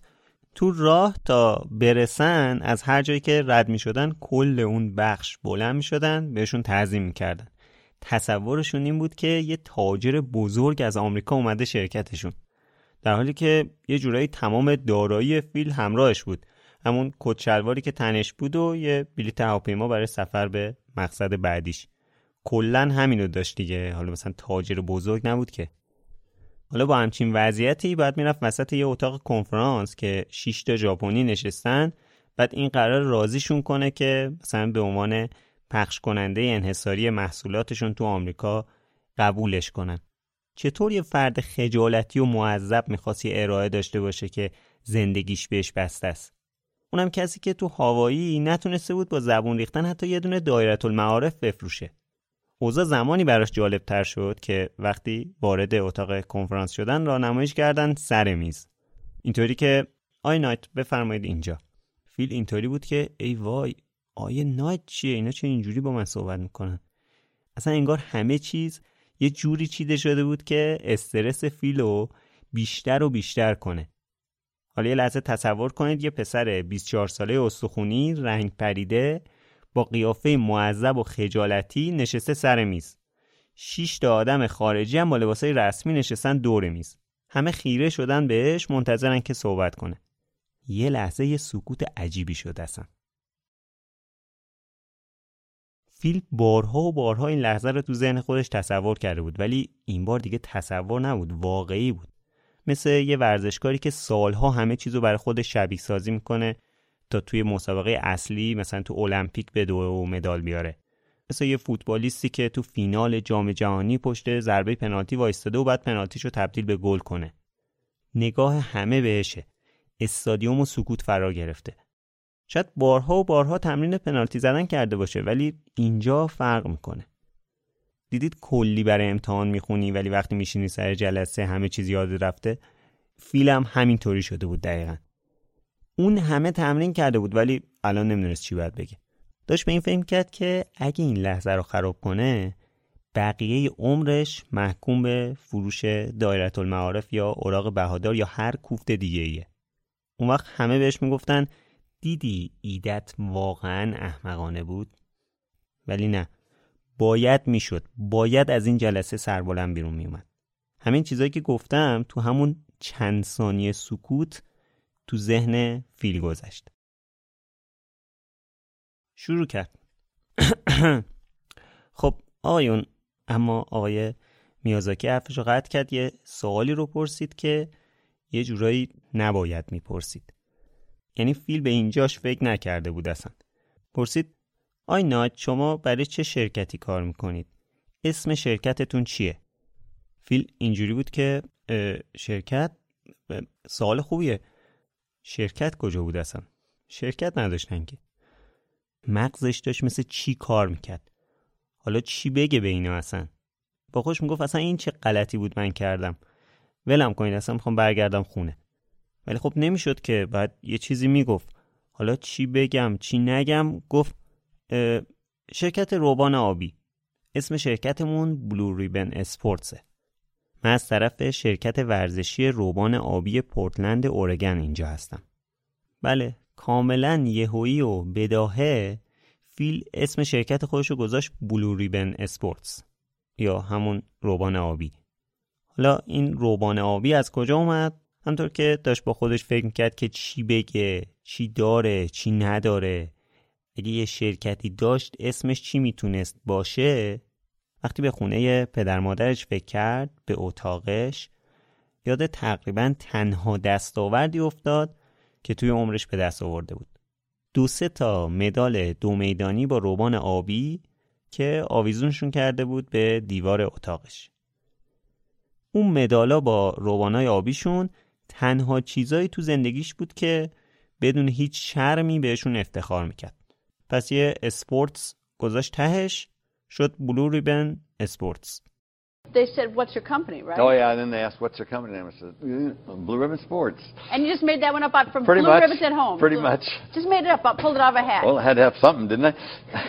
did, you, did you think like this is just wild? I'm like I'm sitting there with these Japanese businessmen uh, and sort of pretending I have this company, or, or didn't it hit you that way? Well, it is something that I wanted to try, and and the great thing about the entrepreneurship class I took uh, that uh, the professor had in probably ten or eleven different outside speakers, and they had outside speakers that that started in the most daring ways themselves, and uh, so I said, this is what some entrepreneurs do. ژاپنیا تحت تاثیر اسم شرکت فیل قرار گرفتن شرکتی که در واقع اصلا وجود خارجی نداشت بعد فیل دوباره شروع کرد و قسمتی از اون مقاله دانشگاه استنفوردش رو برای اونا ولی این دفعه به یه زبون دیگه ای ارائه داد. خب آیون بازار کفش آمریکا خیلی بزرگه و تا حد زیادی دست نخورده است. اگه اونیتساکا بتونه به این بازار نفوذ کنه کفشای تایگر خودش رو تو فروشگاه آمریکایی عرضه کنه و نسبت به کفشای مشابه آدیداس که بیشتر ورزشکارا انا اونا میپوشن قیمت پایینتری روشون بذاره این می‌تونه یه کسب و کار خیلی پرسودی باشه. چون حدود یه سال پیش همین مقاله رو ارائه داده بود بیشتر جزئیاتش رو حفظ بود. پس می‌تونست خیلی سریع و راحت اونو دوباره ارائه بده. همینم کمک کرد اون استرس و معذب بودنش خیلی به چشم نیاد. وقتی که صحبت فیل تموم شد اول یه سکوتی برقرار شد بعد ژاپنیا شروع کردن با هم صحبت کردن. فیل هم که متوجه نمی‌شد اینا دارن چی میگن همطوری نگاهشون می‌کرد. بعد پا شدن رفتن با یه سری طرح و نقشه برگشتن. شروع کردن به حرف زدن و از این گفتن که یه مدتیه دارن در مورد ورود به بازار آمریکا فکر می‌کنن. حتی کفشای کشتی هم توی شمال غربی آمریکا میفروشن. اما هنوز در مورد محصولات دیگهشون تصمیم نگرفتن. بعد نوبت به ارائه نمونه ها رسید. ژاپنیا چند تا کفش دومیدانی نمونه برای پای آمریکایی‌ها ساخته بودن. آخه سایز پای آمریکایی‌ها خیلی با ژاپنیا متفاوته. میانگین وزنشون هم فرق داره پس قاعدتا باید طراحی کفشاشون هم فرق بکنه. یه مدل کفش همه کاره داشتن که اسمشو گذاشته بودن Limber Up یه مدل برای پرش ارتفاع داشتن بهش می‌گفتن Spring Up یه مدل هم برای پرتاب دیسک داشتن که بهش می‌گفتن Throw Up که البته این ثرو آپ همچین معنی خوبی نمیده. فیل که این اسما رو شنید خیلی تلاش کرد جلوی خندش رو بگیره. خیلی خودشون نگه داشت. بعد شروع کرد با توجه به اطلاعاتی که کم و بیش از ساختار کفش داشت راجع به اون نمونه های نظرهایی داد که اصلا ژاپنیا جا خوردن که این پسر آمریکایی چه اطلاعات خوبی از کفشا داره. بعد ازش پرسیدن فکر کنی این روبان آبی حاضر نمایندگی کفشای تایگر توی ایالات متحده رو بپذیره؟ فیل یکی از نمونه ها رو برداشت گفت بله این نمونه خوبه. اینو من می‌تونم بفروشم. ازشون خواست که خیلی سریع دوازده تا از این مدل براش بفرستن. آدرس هم بهشون داد و قول داد خیلی زود حواله 50 دلار رو براشون بفرسته. بلند شد باشون دست داد به هم تعظیم کردن از شرکت اومد بیرون. جلسه ای که انتظار داشت یه روبه تموم بشه دو ساعت طول کشیده بود. حالا کار اصلی فیل شروع شده بود. ایده احمقانش داشت به عمل تبدیل می شد از شرکت که اومد بیرون سریع رفت نزدیکترین دفتر امریکن اکسپرس یه نامه برای پدرش فرستاد. اینطوری. پدر عزیزم فوری لطفا همین حالا 50 دلار به شرکت اونیتساکا در کوبه بفرست. برگشت مسافرخونه وسایلش رو جمع کرد و رفت سمت فرودگاه تا سفر دور دنیاشو ادامه بده. اول رفت هنگ کنگ. بعدم به ترتیب فیلیپین، بانکوک، ویتنام، کلکته، کاتماندو، بمبئی، قاهره، اورشلیم، استانبول، روم، فلورانس، میلان، ونیز، پاریس، مونیخ، برلین، وین، لندن و یونان. هر کدوم از این شهرها و کشورها داستان خودشون رو دارن. فیل سعی کرد تو سفرش به هر جای دیدنی و مهم اون شهر سر بزنه و با فرهنگشون بیشتر آشنا بشه. بالاخره بعد از یه سفر 5 6 ماهه توی 24 فوریه 1963 یعنی دقیقا روز تولد 25 سالگیش وارد خونهشون تو خیابون کلیبورن پورتلند اورگن شد. موها و ریشاش بلند شده بود تا حدی که خواهراش اول نشناختنش ولی مادرش سری شناختش و خیلی هم خوشحال شد همدیگه رو بغل کردن و خندیدن و بعد مادرش براش فنجون قهوه ریخت و نشست تا فیل داستان سفرش رو براشون تعریف کنه. اما فیل خسته تر از این حرفا بود. رفت تو اتاقش که یکم بخوابه. اولین چیزی که توی اتاقش به چشمش اومد همون مدالای آویزون شده به دیوار اتاقش بودن. مدالایی که روبان آبیشون الان تبدیل به یه شرکت ورزشی شده بودن. شب با صدای مادرش که برای شام صداش می‌کرد بیدار شد و دید پدرش هم از سر کار اومده. اولین سوالی که بعد از خوشوبش از پدرش کرد این بود که کفشای من رسید. چهار ماه از ملاقات فیل و مدیرای شرکت اونیتساکا گذشته بود ولی هنوز کفشا نرسیده بودن. یه نامه زد تا ازشون پیگیری کنه. جواب اومد که ظرف چند روز آینده براتون ارسال میشه. یکم ترسیده بود. پولو گرفتن نفرستادن. مگه چقدر طول می‌کشه بفرستن؟ اما چاره جز انتظار نداشت. منتظر موند و موند ولی دید خبری از کفشا نشد. به این رسید که باید تو این مدت بره یه جایی به حال سر کار تا کفشا برسن. البته اگه قرار باشه که برسن. به توصیه پدرش رفت با یکی از دوستای پدرش که مدیر عامل یه شرکت نورو انرژی بود صحبت کنه. اون دوست پدرش یه حرف مهمی بهش زد. گفت به طور میانگین هر کسی توی عمرش سه بار شغل عوض می‌کنه. تو الان سر هر کاری بری من مطمئنم که بازم شغل تو عوض می‌کنی. پس چه بهتر الان کاری رو انجام بدی که به درد اون شغل نهاییت بخوره؟ پیشنهاد کرد با توجه به اینکه MBA داره بره مدرک حسابداری CPA بگیره تا از حسابداری سر در بیاره. فیلم دید به نظر حرف درستی می‌زنه. رفت تو دانشگاه ایالتی پورتلند تو سه تا کلاس حسابداری ثبت نام کرد. بعد از گرفتن مدرکش هم توی یه شرکت حسابداری معتبر با درآمد 500 دلار در ماه مشغول به کار شد. ضمن اینکه شب و روزم پیگیر بود و منتظر این بود که کفشا برسن. خلاصه ژانویه 1964 روز موعود فرا رسید. بالاخره بعد از چهارده ماه یه یادداشت برای فیل اومد که براش بسته رسیده بعد بره بندر تحویل بگیره. کله صبح پاشد رفت اسکله. هنوز حتی بعضی از کارمندام نیومده بودن. یادداشت رو تحویل داد بستش رو تحویل گرفت تا خونه دوید. سری رفت تو زیرزمین و جعبه رو باز کرد. دوازده جفت کفش کرم رنگ که بندای آبیش کنارشون بودن. برداشتشون رو تو نور گرفتشون تا بهتر ببینتشون. مثل یه چیز مقدس نوازششون می‌کرد. محو تماشای کفشای شده بود که دو سال رویاشون رو داشت و بیشتر از یک سال برای رسیدنشون انتظار کشیده بود. همون روز رفت دو جفت از کفشا رو با یه نامه فرستاد برای بیل باورمن مربی سابقش. حس کرد باورمن از این کفشا خوشش بیاد.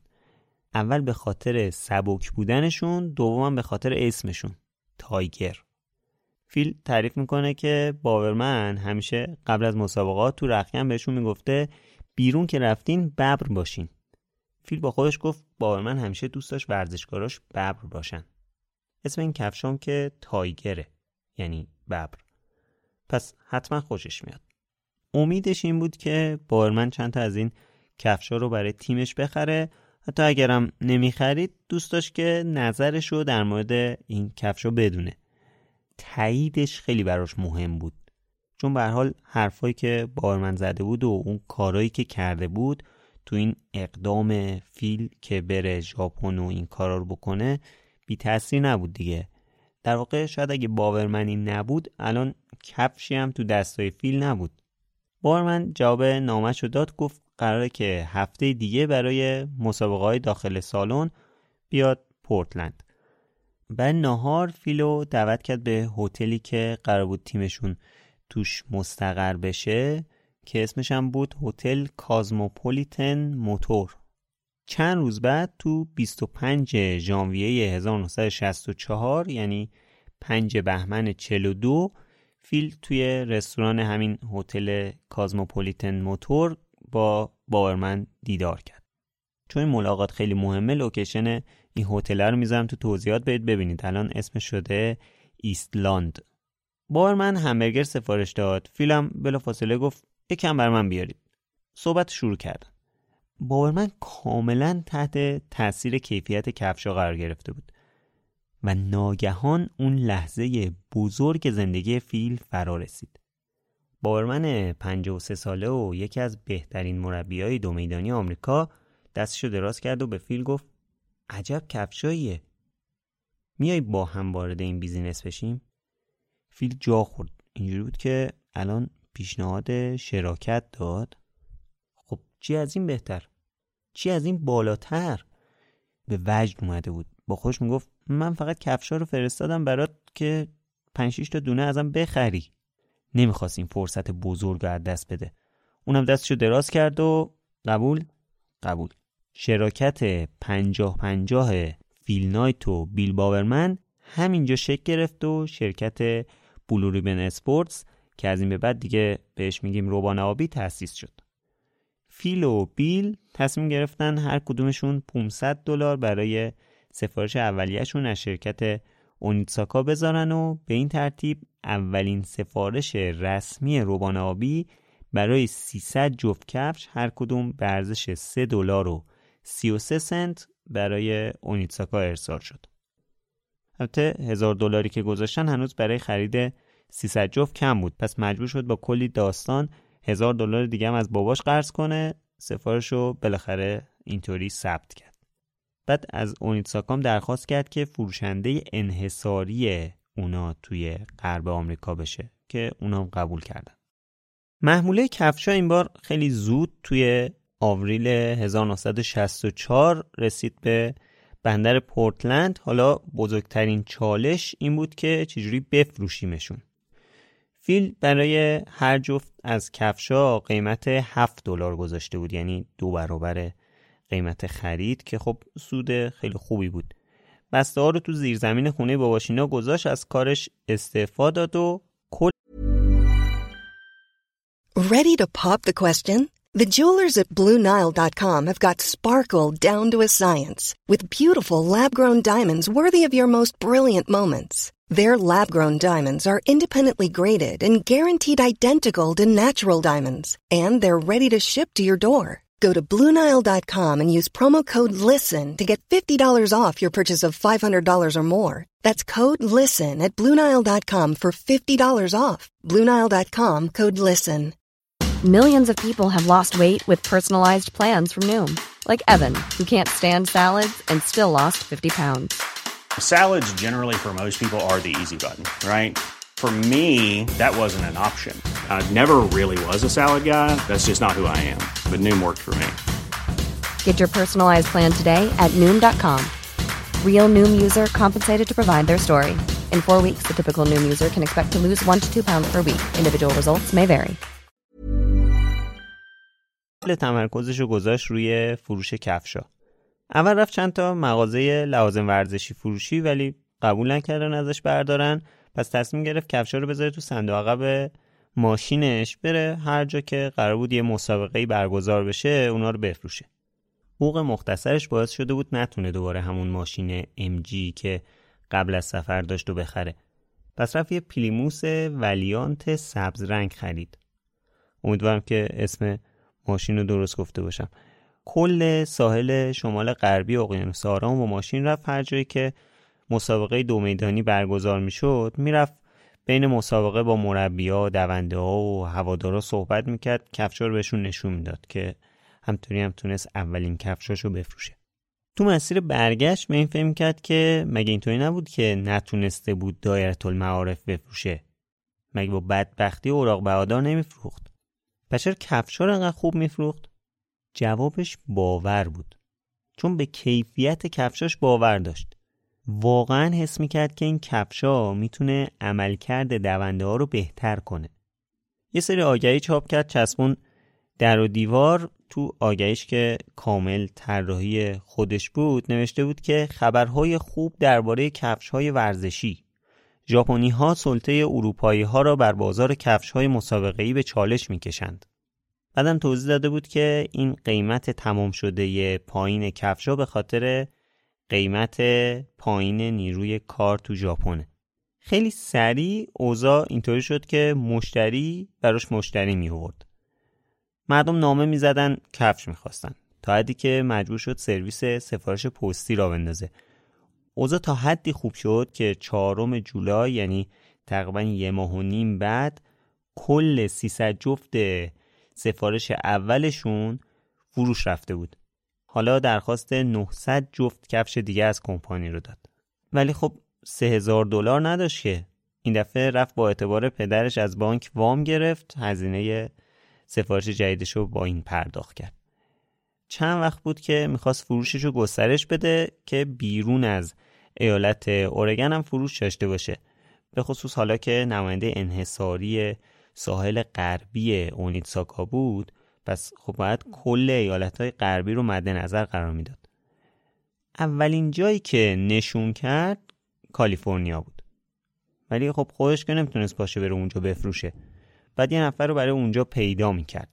برای اینکه ببینه چیکار کنه و چیکار نکنه کیو پیدا کنه و اینا خودش پا شد رفت یه بار کالیفرنیا کفشا رو برده بود لس آنجلس توی محل برگزاری مسابقه تو دانشگاه اکسیدنتال بساط کرده بود.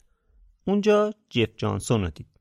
یکی دیگه از هم دانشگاهی های استنفوردش جانسون اتفاقا فروشنده کفش بود تو آدیداس.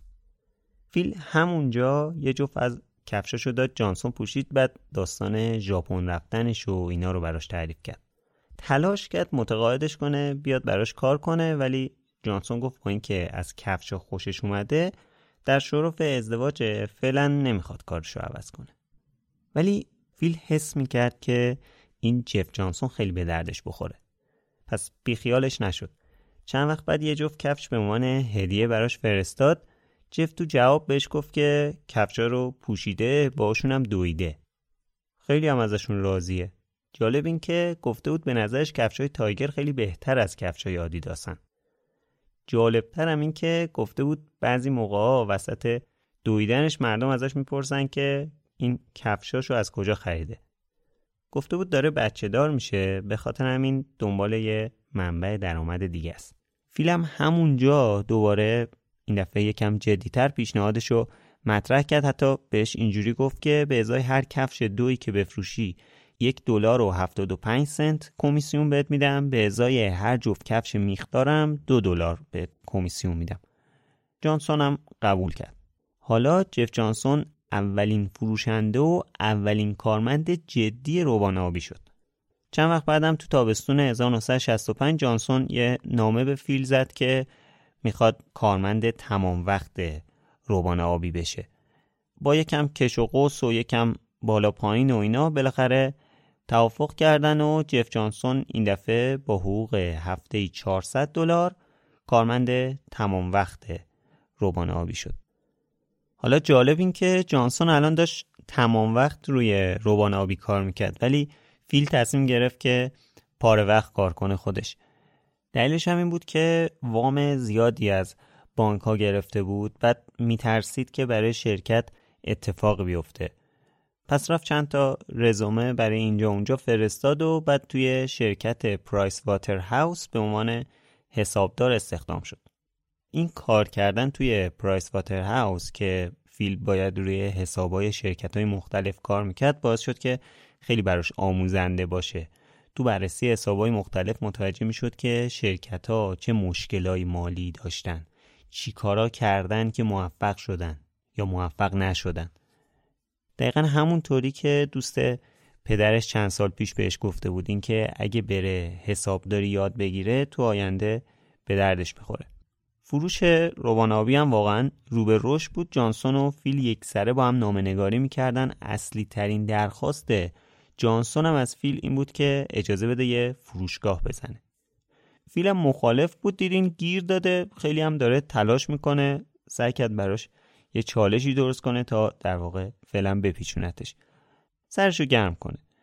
چالشی که مشخص کردم از نظر خودش خیلی غیر ممکن به نظر می رسید بهش گفت اگه بتونی تا آخر همین ماه یعنی جوان 1966 3250 جفت کفش بفروشی اوکیه. برو فروشگاه تأسیس کن. و در کمال تعجب فیل جانسون این کار کرد. 3250 جفت تایگر تا آخر همون ماه جوان فروخت. بعد نامه زد که بفرما. دیگه چی می‌خوای؟ فیلم دیگه نتونست بگه نه. اینطوری شد که حدود دو ماه بعد تو اوایل سپتامبر 1966 اولین فروشگاه روبان آبی نه تو پورتلند اورگن بلکه تو سانتا مونیکا تو غرب لس آنجلس افتتاح شد. سانتا مونیکا بولوار پیکو شماره 3107 location ش تو توضیحات هست عکسش هم براتون می‌ذاریم که ببینید. جانسون کلی به اون فروشگاه رسیده بود. به قول فیل اونو به کعبه آمال دونده ها تبدیل کرده بود. چند تا صندلی راحت خرید تو قفسه ها کتابای مورد نیاز دونده ها رو گذاشت. دیوارا رو پر از عکسای ورزشکارایی کرد که تایگر پوشیده بودن. تیشرت هایی که روش لوگوی تایگر داشت هدیه می‌داد. کلی هم دیزاین کرده بود که چشم هر دونده که از اون جلو رد می‌شد و می‌گرفت. میومدن تو تا بشینن با هم دیگه صحبت کنن. عملکرد جانسون انقدر خوب بود که وقتی چند ماه بعد فیل به یه دلایلی تصمیم گرفت یه فروشگاه هم توی ساحل شرقی آمریکا باز کنه این وظیفه رو سپورت به اون. بعد از یکم بحث و فکر در مورد اینکه کدوم شهر رو انتخاب کنند بوستون انتخاب شد. انتخاب خوبی هم بود به خاطر ماراتون مشهور بوستون که قدیمی ترین دو ماراتون جهان از سال 1897 توی سومین دوشنبه آوریل هر سال برگزار میشه. بنابراین سال 1967 دومین فروشگاه روبان آبی تو ولزلی ماساچوست تو هومه بوستون افتتاح شد. حالا روبان آبی فروشگاه تو غرب آمریکا داشت یه دونه تو شرق. حالا داستان افتتاح این فروشگاه بوستون هم جالبه براتون بگم. یه بار یکی زنگ زد گفت من نماینده انحصاری فروش محصولات تایگر تو آمریکام شما دارید کار غیرقانونی می‌کنید. فیل یکم جا خورد. چون امتیازی که گرفته بود انحصاری بود دیگه به فکرش رسید که پاشه بره ژاپن حضوری یه صحبتی کنه ببینه داستان چیه چون اون موقع اینقدر راحت نبود که بتونه مثلا زنگ بزنه صحبت کنه و اینا با چند نفر هم صحبت کرد تقریبا همه بهش گفتن بعد پاشی بری ژاپن اینطوری نمیشه. بلا فاصله بلیت گرفت پاشو رفت ژاپن. رفت صحبت کرد که آقا مگه شما به ما امتیاز انحصاری ندین ما که انقدر فروشمون خوبه. گفتن خب. گفت خب این چی میگه؟ گفتن ما نماینده انحصاری غرب رو دادیم بهت شرق که ندادیم. شرق دستمونه دیگه. فیلی دوزا داره خراب میشه احتمال داره کم کم همین غربم ازش بگیرن. دوباره مثل همون داستان اسم شرکت یه چیزی انداخت وسط. گفت خب ولی ما توی سال شرقی هم دفتر داریم ما در حالی که اصلا هیچ دفتری وجود نداشت. اصلا اورگن و کالیفرنیا و لس آنجلس و سانتا مونیکا کجا؟ نیویورک و بوستون و واشنگتن کجا؟ گفتن اه جدی؟ خب نمی‌دونستیم. باشه پس امتیاز کل آمریکا برای تو. اون طرفی هم که زنگ زده کفشای غیر از دو میدانی مثل کشتی و اینا میفروشه. از این بعد محموله جدید تو میفرستیم ساحل شرقی. قرارداد جدید رو بستن و فیل از شرکت اومد بیرون. بعد اینجوری بود که خب حالا چیکار کنم؟ درسته اینور تو ژاپن اوکی شد ولی اونور رو چیکار کنم؟ دفتر نداریم که. چطوری تا چند روز دیگه که محموله می‌خواد برسه دفتر را بندازیم؟ اصلا به کی بسپرم این دفتر اصلا من کسی نمی‌شناسم اون طرف. یه ذره فکر کرد گفت خب کی بهتر از جانسون؟ ولی زنگ نزد به جانسون بگه. اول یکی رو پیدا کرد برای همین دفتر سانتا مونیکا. فرستادش دفتر پیش جانسون. طرف رفت تو فروشگاه گفت سلام آقای جانسون من اومدم جای شما.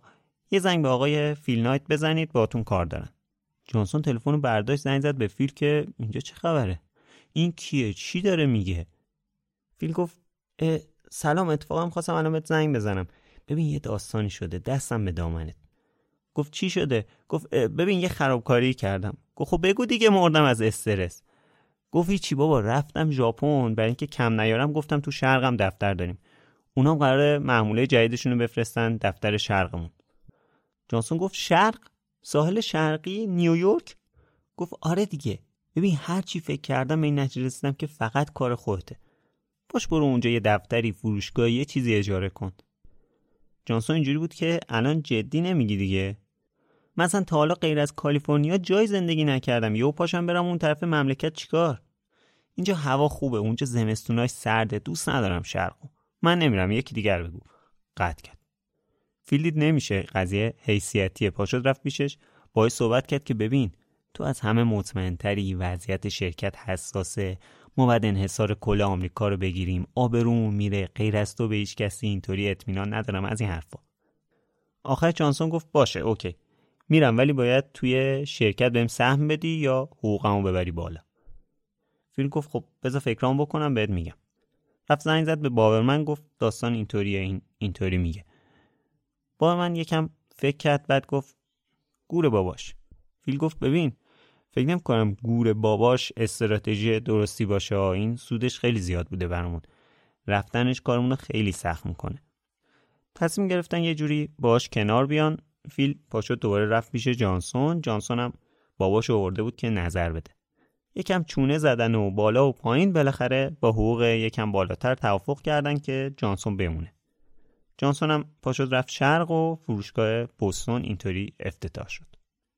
تا وسط های سال 1969 یعنی پنج سال بعد از تأسیس روبانابی هنوز هیچ دفتری نداشت. همیشه انبار و محل کار تیم اصلی توی آپارتمانایی بود که فیل برای زندگی خودش اجاره کرده بود. چند تا کارمندم تو همون واحد کار می‌کردن. با حساب فروشنده های دیگه که تو فروشگاه ها و اینا داشتن کلا روبانابی چل نفر کارمند داشت. همون موقع توی عواست سال 1969 یه دفتر توی بخش جنوبی پورتلند گرفتن. البته بازم نتونستن یه دفتر کامل بگیرن. فقط نصف یه دفتر گرفتن. نصف دیگهش دسته شرکت بیمه بود. تو سال 1967 وضعیت زندگی فیل اینطوری شده بود که شیش روز کاری هفته رو صبح زود پا می شد اول می‌رفت دفتر روبان آبی کار رو انجام می‌داد و اینا. بعد سر ساعت کاری که می‌شد می‌رفت پرایس واتر هاوس کارش که تمام شد دوباره برمیگشت دفتر روبان آبی آخر هفته و تعطیلاتم که full time کامل در اختیار روبان آبی بود. نه دوستی نه تمرینی نه معاشرتی هیچی. البته مشکلی هم با این وضع نداشت. هدفش رشد شرکت و بالا بردن نقدینگی بود. پس راه دیگه ای نداشت. دوستش کل وقتش رو وقف روبان آبی کنه. کار کردن توی پرایس واتر هاوس رو مخش بود ولی چاره ای نداشت. هنوز درآمد روبان آبی اینطوری نبود که بتونه باش زندگیشو بچرخونه. البته فروششون خیلی خوب بود این پنجمین سال فعالیتشون بود. هر سال فروششون دو برابر شده بود. ولی هر چی در می آوردن بعد رو خود شرکت هزینه می‌کردن. تا یه جای جلو رفت بعد دیگه دید نمی‌تونه اینطوری نمی‌تونه. باید یه کاری باشه که درآمدش همین حدودا باشه ولی وقت کمتری نیاز داشته باشه که روش بذاره. تنها کاری که پیدا کرد تا همچین شرایطی رو داشته باشه تدریس بود. رفت تو دانشگاه ایالتی پورتلند درخواست داد یه شغل به عنوان استادیار با حقوق ماهی 700 دلار پیدا کرد. حالا استادیار چه درسی شد؟ فکر کنم تقریبا مشخص باشه دیگه حساب داری سپتامبر 1967 ترم جدید که شروع شد فیلم رفت سر کلاس واسه تدریس. کلاس های خشک و حوصله سربری بود. حداقل برای دانشجوها که اینطوری بود. ولی همون روز اول یه اتفاقی افتاد که باعث شد فیل حس نسبتا خوبی از کلاساش داشته باشه. تو همون اولین کلاس توجهش به یه دختر جذاب چشمابی با موهای طلایی بلند که اونا ریخته بود رو شوناش جلب شد. حسابی تحت تاثیر این دختره قرار گرفته بود. حضور قیاب کرد. نه تنها اسم دختره یادش موند بلکه اسم بقیه کلاس هم هیچ وقت فراموش نکرد. اسم دختره بود پنلوپ پارکس.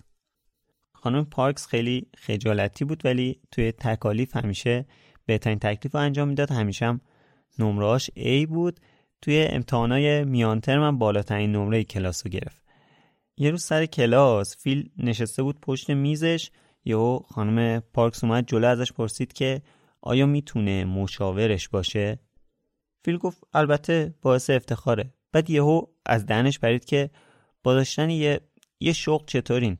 راستش من کنار تدریس یه شرکت کوچیک کفش دارم. ما احتیاج داریم که یه کسی تو کارهای حسابداری بهمون کمک کنه. خانم پارکس هم گفت اوکی و با هم سر حقوق ساعتی دو دلار توافق کردن. اینطوری پنی پارکس تبدیل به حسابدار شرکت روبان آبی شد ولی فقط حسابدار نبود انگار آچار فرانسه بود. همه کارا رو انجام می‌داد. خیلی هم خوشرو و خوش برخورد یعنی بالاتر از انتظار فیل اصلا کار می‌کرد.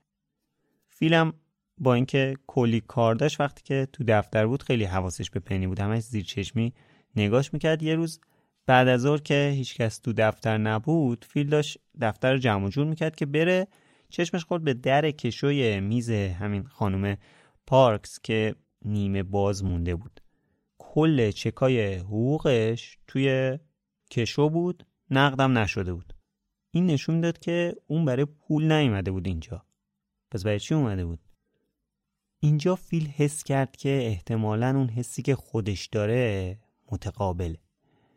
پس چند روز بعد وقتی که آخر ساعت کاری بود خانم پارکس داشت می‌رفت.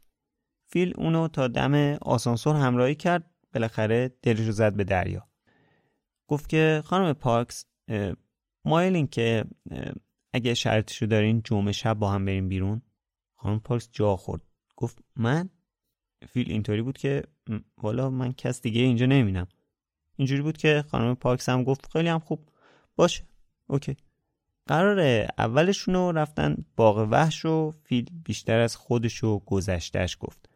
date دوم رفتن یه رستوران چینی بود اون طرف خیابون. اونجا خانم پارکس بیشتر از گذشتش گفت. بعدم از فیل خواست که پنی صداش کنه. بعد فیل رسوندش خونهشون و اونجا با پدر مادرش هم آشنا شد. از سومین دیتی که رفتن دیگه حس راحتی بیشتری پیدا کردن. خیلی زود گرم گرفتن. یه موقعی هم می‌رفتن با هم یه چیزی می نوشیدن البته پنی هنوز به سن قانونی الکل خوردن نرسیده بود ولی گواهینامه یکی از خواهرای فیل و قرض می گرفتن باش می‌رفتن برنامه. چند ماه بعدم دیگه با هم دوتایی رفتن مسافرت.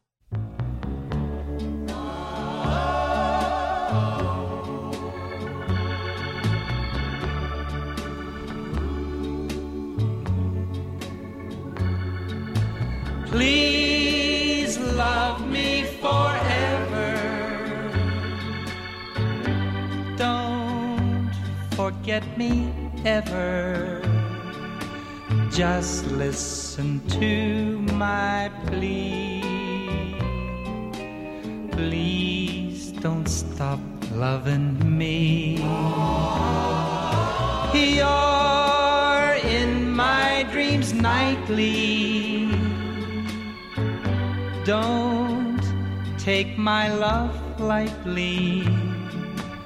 Begging on bended knees. Please don't stop loving me.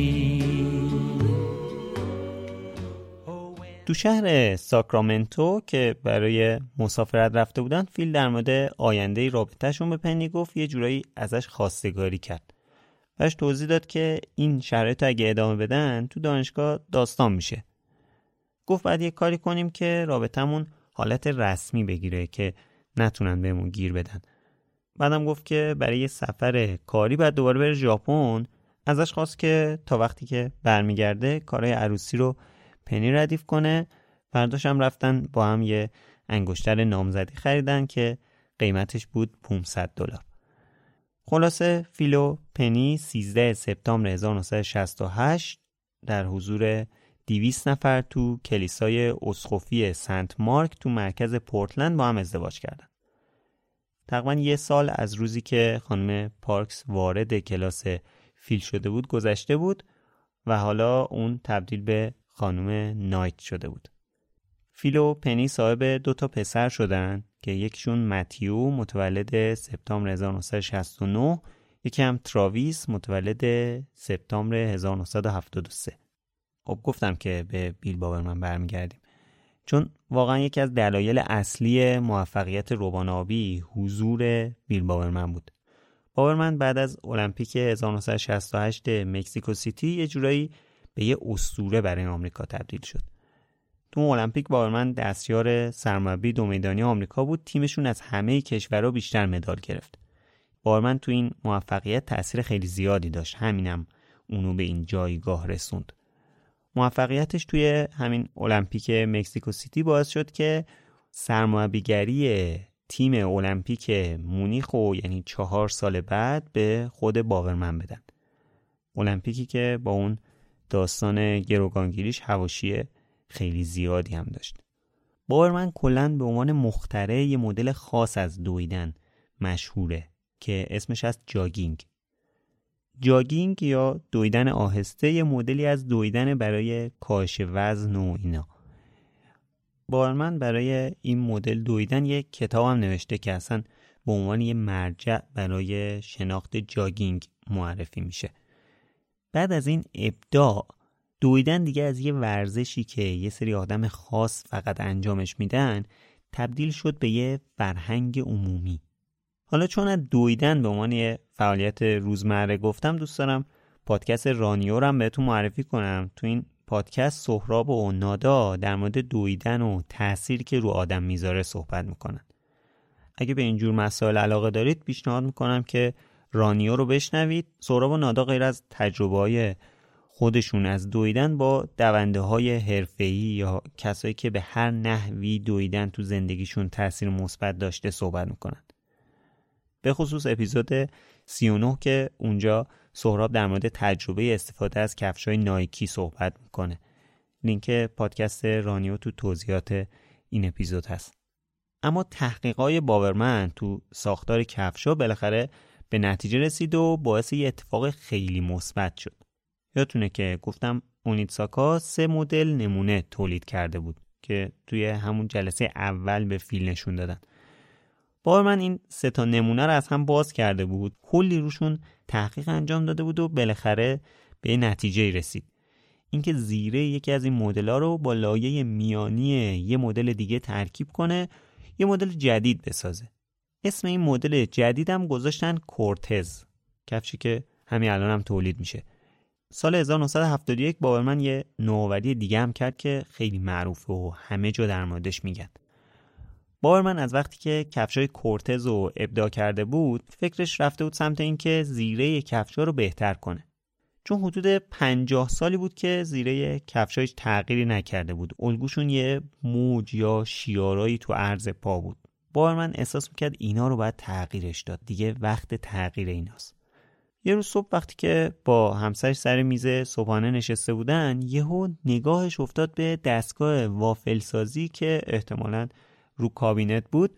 الگوی شبکه مانندش توجهش جلب کرد. خیلی وقت بود که داشت به این فکر می‌کرد که این الگوی زیره کفشا رو چه تغییری میشه داد. دستگاه از خانمش قرض گرفت سریع رفت توی گاراژ خونش که گفتم محل آزمایشاتش بود. یه بشکه پلیورتان داشت که از نصب پیست جدید زمین تمرین دانشگاه مونده بود. دستگاه وافلساز رو پر از پلیورتان کرد روشنش کرد. دستگاه خراب شد. یه ماده ای رو کم ریخته بود باعث شده بود که این مادهش به دستگاه بچسبه. رفت دستگاه وافلساز دیگه جور کرد. اونو پر از گچ کرد یه قالب درست کرد. بعد قالبه رو برداشت بود یه شرکت لاستیک سازی گفت که پر از لاستیکش کنند اما بازم اون نتیجه که می‌خواست حاصل نشد. دید از قالب گچی هی نمی‌تونه استفاده کنه تقریبا مثلا یکی دو بار مصرفه. مثلا یکی دو بار استفاده کنی میشکنه.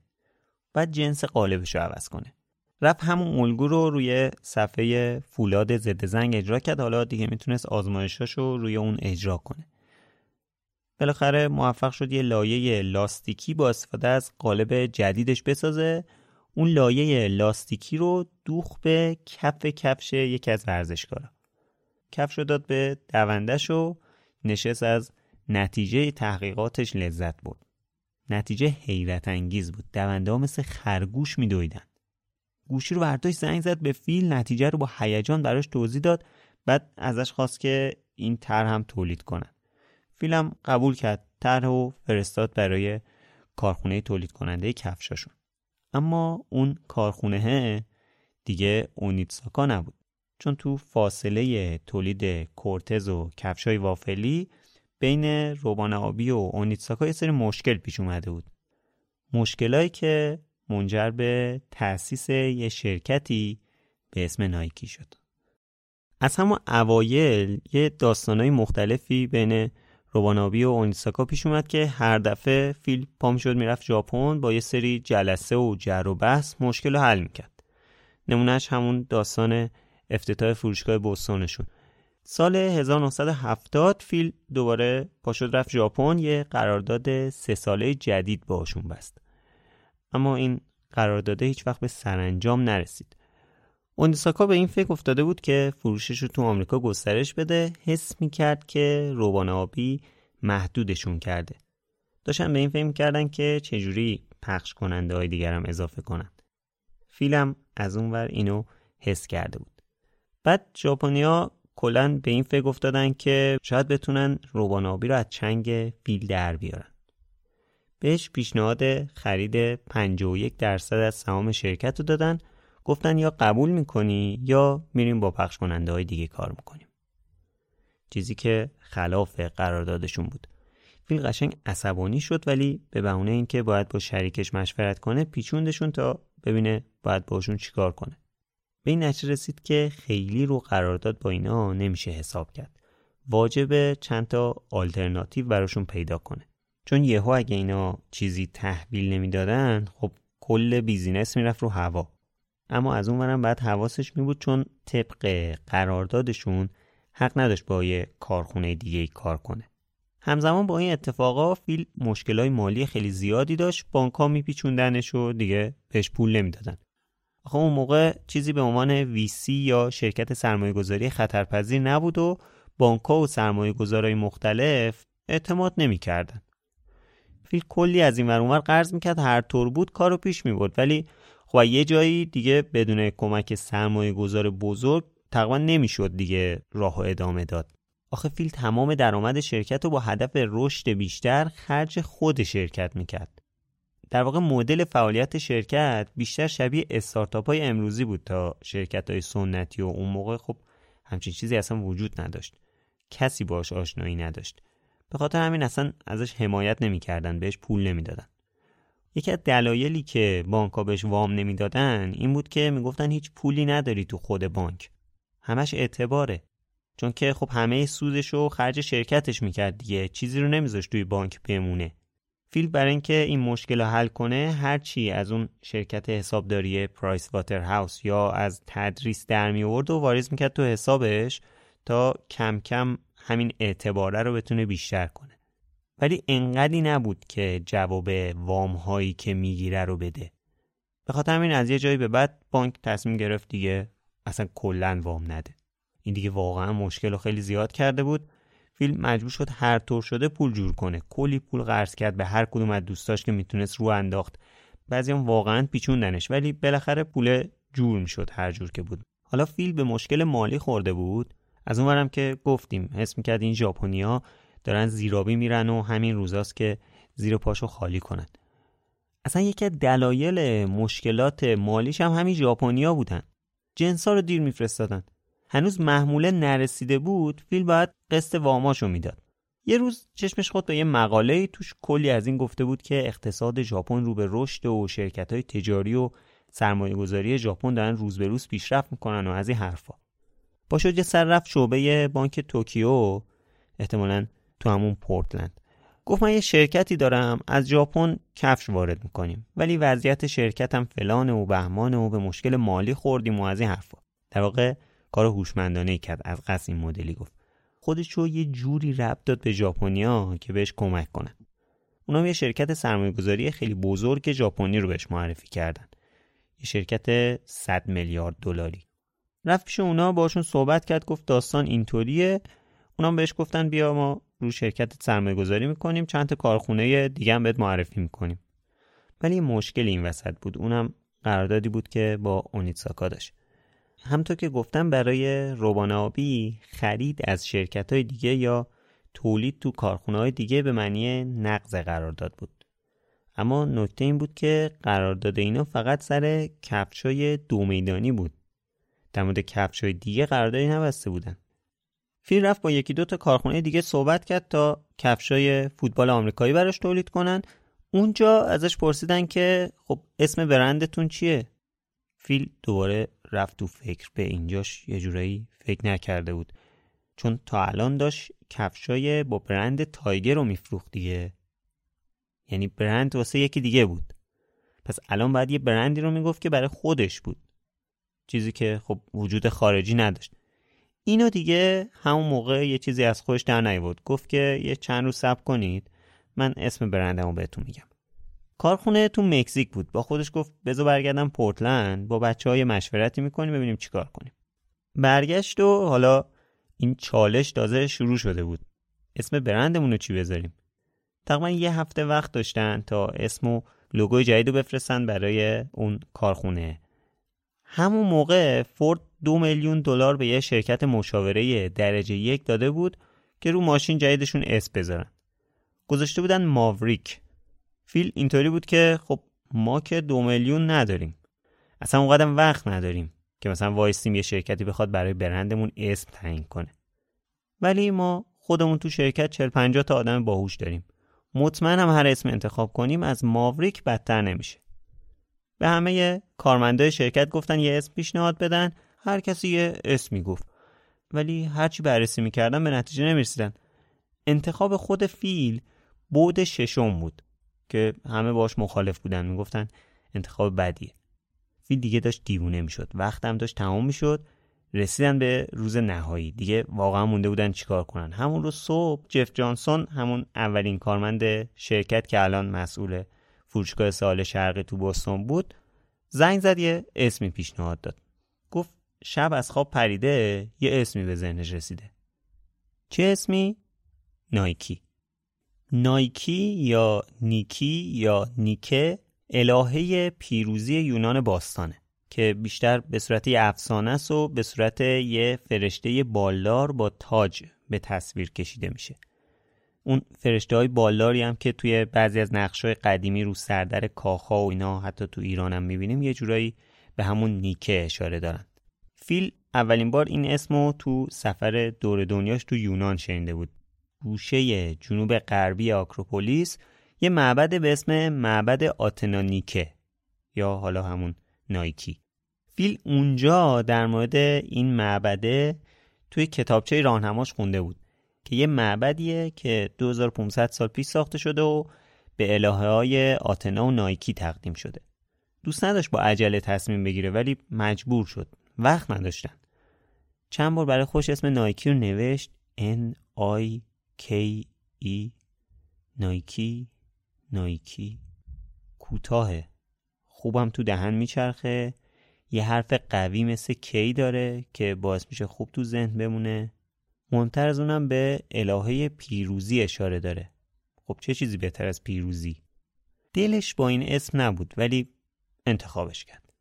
با خوش گفت نایکی شاید کم کم ازش خوشم اومد We had 45 employees and we said everybody has to submit a name and Jeff Johnson uh, that submitted the name Nike, and they said, "Well, I don't really like it that much, but I think it'll grow on me." What was the name you wanted? No, Dimension Six. Dimension Six, which no one. Be a hard time fitting on a heel tab, wouldn't it? Why Dimension Six? well, there was a fifth dimension, right? So we wanted to be an extra dimension. But no one bought that idea. Nobody liked it. این اسم جدید یه لوگوی جدیدم احتیاج داشت. چون دوست داشتن که کفشای تولید کارخونه جدید کاملا با کفشای تولید ژاپن فرق بکنه متمایز باشه. یه طراح گرافیک جوون سراغ داشتن. این خانم هر چند وقت یه بار میومد براشون یه طراح تبلیغاتی برای بروشور و اینا طراحی می‌کرد. اسمش بود کارولین دیویدسون. فیل این خانم کارولین دیویدسون رو حدودا دو سال پیش تو دانشگاه ایالتی پورتلند دیده بود. همونجا که توش تدریس می‌کرد. تعریف می‌کنه یه روز همون اواخری که توی دانشگاه رفت آمد داشتم توی یکی از راه راه داشتم راه می‌رفتم دیدم چند تا خانم وایستادن دور یه سپایه نقاشی یکشون داره رو بوم رنگ میماله. شنیدم که داره در مورد یکی از کلاساش قور می‌زنه. وایستادم یکم از نقاشیش تعریف کردم بهش گفتم شرکت من به یه نفر احتیاج داره که بعضی از کارهای تبلیغاتی رو انجام بده. برای انجام یه سری کارهای گرافیکی ساعتی دو دلار بهت میدم. دخترم سری شمارش رو روی کاغذ نوشته داده به فیل. اون روز دوباره فیل به خانم دیویدسون زنگ زد دعوتش کرد بیاد دفترشون. بهش گفت یه لوگو می‌خوایم ولی ایده نداریم که می‌خوایم چه جوری باشه. فقط می‌خوایم حس حرکت بده. کفشارم نشونش داد گفت ببین برای رو اینا می‌خوایم. کارولین رفت دو هفته بعد با چند تا ترک از نظرش حس حرکت می‌داد برگشت. گلوله های در حال شلیک علامت تیک زخیم خطای کج و کله چاق از اینجور چیزا. فیلینا نشستن دور هم چند تا طرح انتخاب کردن بهش گفتن بره روش کار کنه. چند روز بعد دوباره با طرحهای کار شده برگشت و با وجودی که هیچ کدومشون اون چنان به دلشون ننشسته بود بالاخره یکیشو انتخاب کردن. یکیشون می‌گفت شبیه باله. یکی می‌گفت شبیه حرکت باده. یکی دیگه می‌گفت شبیه رد پای یکی از دونده ها میمونه. کلا هر کدوم یه برداشت متفاوتی ازش داشتن. به حال فیل از کارلین تشکر کرد حساب کردن که در مجموع 17 ساعت و نیم روی این طرح کار کرده به ازای ساعتی دو دلار 35 دلار بهش دادن. کارولین رفت و یکی از مشهورترین لوگوهای جهان رو به جا گذاشت. اونم با دستمزد فقط 35 دلار. So where did the swoosh come from? It was 1971, and uh, Ford had, uh, had uh, spent $2 million getting a trademark. We didn't have $2 million. So I uh, went by the graphic arts department at Portland State, and there was a woman there saying, I don't know how I'm going to get enough money for the dress for this prom.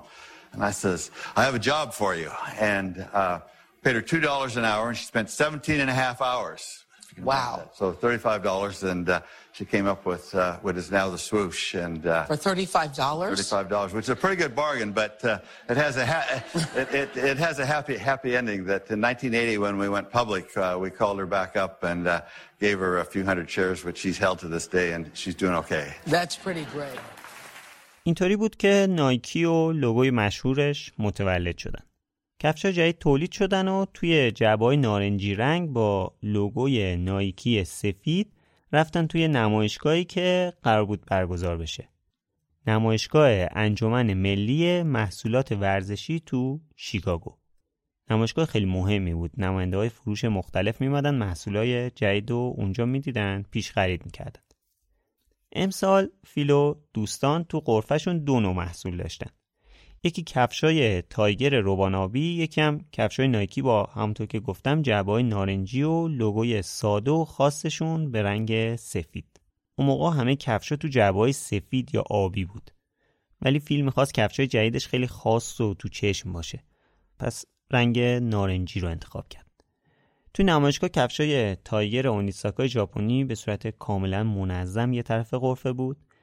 یه هرم نارنجی رنگ از کفشای نایکی هم یه طرف بود. در واقع این جعبه‌های نارنجی خیلی کم تو چشم بودن. اینا برداشته بودن جعبه رو به طور هرمی هم دیزاین کرده بودن که بیشتر به چشم بیاد. نمایشگاه که شروع شد کلی از این نماینده های فروش اومدن سراغ قرفه روان آبی جعبه های نارنجی رو برمی داشتن روی لوگوی سفید رنگش دست میکشیدن با تعجب به هم نگاه می‌کردن یکشون از فیل پرسید اینا چیه؟ فیل گفت نایکی. طرف اینطوری بود که نایکی چیه دیگه؟ فیل گفت الهه پیروزی یونان باستان. بعد طرف لوگو رو نشون داد گفت خب اینا چیه؟ فیل مونده بود چی بگه؟ به همون سبک خودش همینطوری یه چیزی گفت. گفت سووش. طرف اینطوری بود که سووش؟ سووش چیه دیگه؟ فیل گفت یعنی صدای کسی که از جلوتون سری رد بشه. در واقع نمی‌دونست معنی سووش رو چجوری توضیح بده. علکی هم نگفتا این سووش برای ما مثلا میشه ویژ. مثلا یه نفر با یه ماشین با سرعت از کنار اون رد میشه میگی ماشین ویژ رد شد. اینا میگن سووش. این اسم گذاشتن یهویی فیل همطوری موند روی لوگوی نایکی. هنوزم به این لوگوی مشهور نایکی میگن سووش. تو نمایشگاه کفشای نایکی فروش خوبی داشتن کلی هم سفارش گرفتن. اما خبر رسیده بود به ژاپنیا اونام حسابی عصبانی شده بودن. دو هفته بعد از نمایشگاه نماینده اونیتساکا بیخبر پاشد اومد دفتر روبان آبی با عصبانیت پرسید این این چیز چیه؟ چیز نی نیکی. فیل اول طرفو تصحیح کرد گفت نایکی. بعد نماینده گفت همون نایکی هرچی که هست چیه این؟ فیل یه جواب کوبنده بهشون داد. چیز خاصی نیست. یه محصول جانبیه که آماده کردیم اگه اونیتساکا به تهدیداش عمل کرد و زیر پامون خالی کرد بتونیم از خودمون محافظت کنیم. طرف جا خورد. با عصبانیت و البته با پررویی پرسید کی کاغذا رو امضا می‌کنی و شرکت رو به ما میفروشی؟ فیلم جواب داد که هنوز شریکم تصمیمش رو نگرفته. نماینده اونیتساکا رفت و بعد از یه مدت اعلام کرد قراردادمون با روبانابی لغو شده. به خاطر نقض قراردادم می‌خوایم ازشون شکایت کنیم. و شکایتم کردن تو ژاپن. در مقابلم روبانابی تو آمریکا ازشون شکایت کرد. حالا داستان این دادگاه و بروبی های روبانابی و اونیتساکا خیلی مفصله. ولی خیلی خلاصه بگم که تقریبا دو سال بعد توی 14 آوریل 1974 دادگاه اول توی آمریکا برگزار شد. طرفین اومدن ارائهشون رو دادن و سوال و جواب و تشکیلات. خیلی خلاصه بخوام بگم حرف روبانابی بود که ما داریم کفشای طراحی خودمون رو میدیم بقیه تولید کنن. برندم که برند خودمونه پس چیزی رو نقض نکردیم. همین حرفان باعث شد رأی به نفع روبانابی صادر بشه. ژاپنیام شکایت خودشون رو تو ژاپن پس گرفتن اینطوری رابطه روبانابی و اونیتساکا تموم شد بعد از این اتفاق فیلینا دیگه مصمم شدن و دیگه بقیه مسیر همش رشد بود رشد برای روبانابی با کفشایی که با برند نایکی وارد بازار می‌کرد. بالاخره سال 1976 اینقدر اسم نایکی همه جا جا افتاده بود که تصمیم گرفتن اسم شرکت هم به نایکی تغییر بدن. تا آخر سال کفشای بچگونه هم اضافه کردن کم کم به سمت تولید بقیه محصولای ورزشی هم رفتن. چون بزرگترین رقیبشون یعنی آدیداس خیلی بابت اینکه لباس و بقیه کالای ورزشی رو میفروشه حس پیروزی می‌کرد. فیلم تصمیم گرفت باید اونام این کارو بکنن تا برتری رقیب کمتر بشه. تو این سالا نایکی چندین بار تو مدل کفشاش یه سری تغییرات داده و هر دفعه یه نوآوری جدید ارائه داده. بزرگترین مزیت نایکی نسبت به رقیباش محصول بهترش بود. چیزی که فیل نایت همیشه میگه. قبلا هم یه اشاره کردم. در واقع این درسیه که فیل از زمان فروش دارت المعارفا گرفت.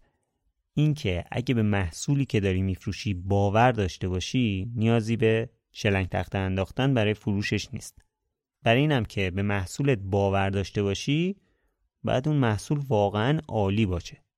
The key thing for us was the product. And our whole focus for the first 10 years of the company was building a better mousetrap, having a better running shoe, having a better basketball shoe, having more cushioning in different shoes, and innovating like every six months and spending a lot of money on research and development, and spending a lot of money in a lab. And the product process really was developed far in advance of anything else that we did.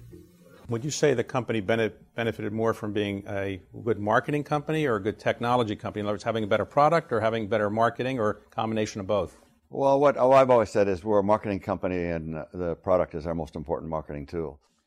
قدم بعدی و یه جورای نهایی تبدیل شرکت به سهامی عام بود.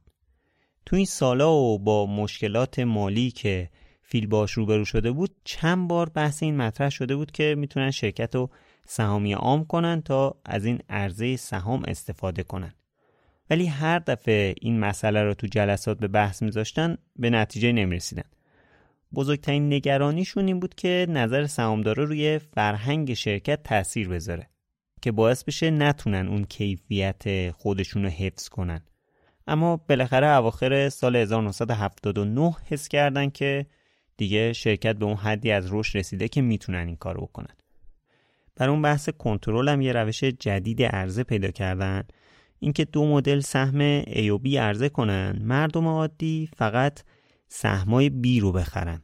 که تصمیماتشون روی تصمیمای هیئت مدیره کمتر تاثیر بذاره اون موقع نیویورک تایمز و واشنگتن پست هم همچین کاری رو کرده بودن سپتامبر 1980 نایکی اعلام کرد که قرار 20 میلیون سهم از کلاس A و 30 میلیون سهم از کلاس B رو عرضه کنه. فیلم مالک 46 درصد از سهام شرکت باقی میمون. حالا فقط مونده بود قیمت گذاری نهایی. قیمت هر سهمشون رو گذاشته بودن 22 دلار. ولی این قیمت گذاریه یه داستان جالبی داره. اونم اینه که نظر اون شرکتی که قرار بود روی سهام نایکی قیمت گذاری کنه و ارزش کنه این بود که قیمت هر سهمشون باید 20 دلار باشه. اما فیلم متوجه شده بود که همون هفته یه شرکت دیگه به اسم اپل سهامش رو به ارزش هر سهم 22 دلار عرضه کرده. فیلم می‌گفت من کاری ندارم ارزش ما هم همون سهمی 22 دلاره. هیچ چی پایین تر نمیام. ما هم باید مثل همین شرکت سیب چیه باید مثل همون باشیم. کلی جر و بحث و اینا داشتن پشت تلفن با اون شرکت تا تونستن بالاخره راضیشون کنن که قیمت رو بذارن 22 دلار. بالاخره دوم دسامبر 1980 سهام شرکت نایکی به صورت عمومی عرضه شد و از اون روز به بعد نایکی تبدیل به یکی از شرکت های ارزشمند جهان شد. شرکتی که تقریبا همه اسمش رو شنیدن و لوگوشو می‌شناسن. خب داستان اصلیمون تموم شد ولی مثل همیشه چند تا نکته مونده که لازمه بهشون اشاره کنم. مرگ پسر تولد کارهای خیرخواهانه متاسفانه پسر بزرگ فیل به اسم متیو تو سال 2004 توی حادثه قواسی از دنیا رفت. متیوی 34 ساله با یه خیریه که تو السالوادور پرورشگاه می ساخت همکاری می‌کرد. رفته بودن اونجا تا یه مستند از کارهایی که این خیریه کرده بسازن. یه روز برای تفریح رفتن توی دریاچه ایلوپنگو قواسی کنن. متیو تصمیم گرفت امتحان کنه ببینه تا چه عمقی می‌تونه بره پایین. اما تو عمق 45 متری یهو بیهوش شد بهش حمله قلبی دست داده بود. ظاهرا از قبل یه مشکل قلبی داشته که نمی‌دونستن. فیل و پنی اون موقع تو سینما بودن رفته بودن فیلم شرک دو رو ببینن.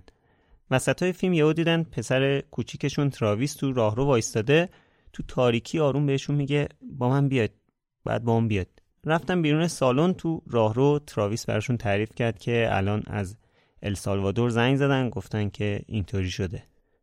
فیل و پنی خیلی حالشون بد شد. رفتن خونه و در حالی که خبر این اتفاق همه جا پخش شده بود تو خونه خودشون موندن و ارتباطشون رو با همه جا قطع کردن. تو مدت هم خواهرزاده فیل ازشون نگهداری می‌کرد. مرگ متیو باعث شد که فیل بیشتر به کارای خیرخانه رو بیاره. اونو پنی هر سال 100 میلیون دلار اهدا می‌کنن. فیل بخشی از خرجاش هم به نام پسرش انجام میده.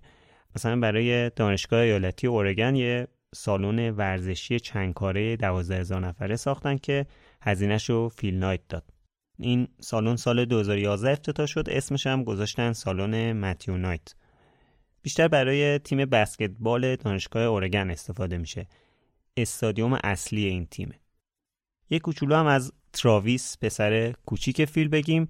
تراویس مدیرعامل یه استودیوی فیلمسازیه. استودیویی که سال 2005 با سرمایه‌گذاری فیل تأسیس شده. اسم استودیوشون هم گذاشتن لایکا. لایکا اولین حیوان فضانورد تاریخ بوده یه سگ ماده که شوروی تو نوامبر 1957 فرستادش فضا. که البته همونجا هم مرد خیلی هم حرف از اینه که روسا می‌دونستن این حیوان قراره بمیره. ولی این آزمایش رو روش انجام دادن به هر حال. که همینم باعث انتقادهای خیلی زیادی شده. داستان جالبی داره پیشنهاد می‌کنم به در موردش بخونید. به حال اسم کمپانی فیلمسازی تراویس لایکاس. یه استودیو فیلمسازی به روش stop motion که انیمیشناش تا حالا سه بارم نامزد اسکار شدن. تبلیغ غیر مستقیم اصلی ترین برگ برنده های نایکی تو روزایی که داشت اوج می‌گرفت قراردادهای انحصاریش با ورزشکارا بود. همون چیزی که قبلا هم اشاره کردم. چیزی که الان خیلی عادی شده هر برندی با یه ورزشکار قرارداد انحصاری میبنده. ولی اون موقع تو عواسط دهه هفتاد میلادی این یه متد بازاریابی جدید بود که نایکی جا انداختش. فیلو همکاران خب همه از قبل خودشون دونده بودن کلی دوست دونده داشتن. کفشا رو به دوستاشون معرفی می‌کردن میفروختن بهشون. یکی از خریدارای اولیه نایکی استیو پریفونتین بود. دونده که اون موقع تو اورگن خیلی مقامای خوبی آورده بود. اتفاقا از شاگردای بیل باورمن هم بود توی همون دانشگاه اورگن پریفونتین به اولین ورزشکار انحصاری نایکی تبدیل شد. کفشای نایکی رو به صورت رایگان می پوشید همینم باعث شد تماشاچیها برای اولین بار متوجه ورزشکار حرفه‌ای بشن که آدیداس یا پوما نپوشیده. این توجه تماشاگرها به پریفونتین و کفشای متفاوتش باعث شد که فیل و همکاراش به این نتیجه برسن که این یه استراتژی بازاریابی خوبه. آدیداس اون موقع رفته بود با سازمانهایی مثل فیفا و کمیته بینالمللی المپیک و اینا قرارداد بسته بود. ولی نایکی تمرکز خودش رو گذاشت روی قرارداد با ورزشکارا. برای این کار خب لازم بود نایکی همیشه نوآوری داشته باشه که خب این همیشه خط مشی اصلی نایکی بوده. فیلم میگه محصول مهمترین ابزار فروش ماست. این نوآوری تا حدیه که حتی بعضی موقع کفشای نایکی رو تو بعضی از مسابقه ها ممنوع کردن. یعنی مثل دوپینگ میمونه. قراردادهای اسپانسرشیپ با ورزشکارای مشهور اصلی ترین کاریه که بخش بازاریابی نایکی روش سرمایه گذاری می‌کنه. میگن هیچ کمپانی به اندازه نایکی رو قراردادهای اسپانسرشیپ ورزشی سرمایه گذاری نکرده. لیست ورزشکارایی که با نایکی قرارداد انحصاری دارن واقعا جای تامل داره یه صفحه کامل توی ویکیپدیا در موردش هست که کامل اسم تمام ورزشکارا نوشته ولی چند تا از مشهورتریناش اینان کارل لوئیس تایگر وودز، سرنا ویلیامز، لبران جیمز، رافائل نادال، کریستیانو رونالدو و البته مایکل جردن. مایکل جردن که دیگه برند خودشو اصلا از زیر مجموعه نایکی داره. در مورد مایکل جردن و برندش هم که توی اپیزود 4 به طور مفصل صحبت کردیم. Do it. فیل کلا از اول با تبلیغات مشکل داشت ولی تو اواسط دهه 80 میلادی دیگه به این نتیجه رسیده بودن که باید روی استراتژی فروششون کار کنن مجبورن که سمت کمپین های تبلیغاتی برن تا برندشون رو بیشتر جا بندازن رفتن با یه آژانس تبلیغاتی جدید که چهار تا جوون توش کار می‌کردن صحبت کردن. این آژانس الان یکی از بزرگترین و مشهورترین آژانس های تبلیغاتی جهانه فیل همون موقع رو کرد به مدیر آژانس گفت ببین می‌خوام بدونی که من از تبلیغات متنفرم. طرف اینطوری بود که باشه حالا بذار شروع کنیم بعد ببینیم چی میشه. از طرف آژانسه شروع کردن برای فیل و شرکا توضیح دادن. گفتن برای اینکه یه کمپین تبلیغاتی خوب داشته باشید بعد مشتریاتون رو خوب بشناسید. و مهمتر از اون باید محصولتون رو خوب بشناسید. این باعث میشه که خوب بدونید که دارید چیکار می‌کنید. بدونید دنبال چی هستید. بعدش هم شروع کردن برای فیل توضیح دادن که ببین تو با تبلیغای سنتی مشکل داری. ما می‌خوایم یه کار جدید براتون بکنیم. فیل دنبال این بود که تبلیغشون یه چیزی برای ترغیب به خرید نباشه. دوستا شرکتشون رو به مردم معرفی کنه. اینکه بفهمن هدف نایکی چیه. هدف گذاریشون هم گذاشتن رو اینکه نشون بدن ورزش برای همه. با هر علایقی و هر سنی خوبه. هیچ شخصی سازی نشده همه. کل آدما. در مورد سبک تبلیغای نایکی یه ویدیو توی کانال یوتیوب بی پلاس هست که لینکش رو تو توضیحات می‌ذارم. اونو ببینید یه توضیحات جالبی داده علی بندری. اما مشهورترین کمپین تبلیغاتی نایکی که شعارش تبدیل به شعار نایکی شد جاستویته فکر کنم تقریبا همتون جاستویت رو کنار لوگوی نایکی دیده باشید. عجیبه که بدونید این شعار رو از آخرین جمله زندگی یه قاتل الهام گرفتن. گری گیلمور یه قاتلی بود که تو سال 1976 یه مرد و یه زن رو تو ایالت یوتا کشته بود. اینو بعد از چند ماه آورده بودنش جلوی جوخه اعدام تا تیربارونش کنن. بهش گفتن حرفی داری به عنوان آخرین حرف. گیلمور هم گفت Let's do it. برو بریم. این جمله خیلی معروف شد جز معروفترین جمله های آخری که یه فرد محکوم به اعدام گفته. 11 12 سال بعد توی سال 1988 آیه واینر از همین آژانس تبلیغاتیه داشت دنبال یه شعار تبلیغاتی خوب میگشت که کوتاه باشه خوبم تو دهن بچرخه. این لتس دویت گیلمور تو ذهنش مونده بود. اما حس خوبی بهش نمی‌داد. یعنی معروف بود دیگه معروف بد بود. اومد یه تغییر کوچیکی توش داد. لتسشو کرد جاست. شد جاست دویت تبلیغی که با این شعار رفتن تصویر یه پیرمرد 80 ساله بود که داشت فقط با یه شلوارک یه مسیر رو میدوید. بعد توی تبلیغ اینطوری میگه. میگه که من هر روز صبح 17 مایل میدوهم. مردم ازم می‌پرسن چطور جلوی لرزش دندوناتو تو زمستون می‌گیری. جوابم اینه که اونا رو تو کمد رخکنم می‌ذارم. بعد تصویر مشکی میشه اول جاستویت بعدش هم لوگوی نایکی میاد.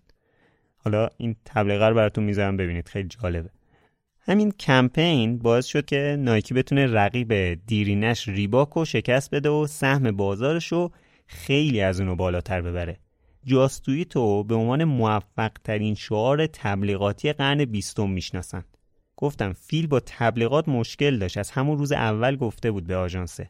ولی اعتماد به حرف بقیه و ورود به بحث کمپین های تبلیغاتی نایکی رو به جای رسوند که تو سالهای اخیر اونا برای تبلیغاشون حتی جایزه امی هم بردن. نایکی سالانه بیشتر از 3 میلیارد دلار برای تبلیغات هزینه می‌کنه.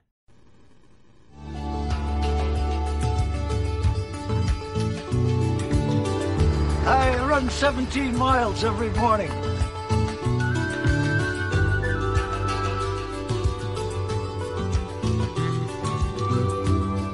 People ask me how I keep my teeth from chattering in the wintertime.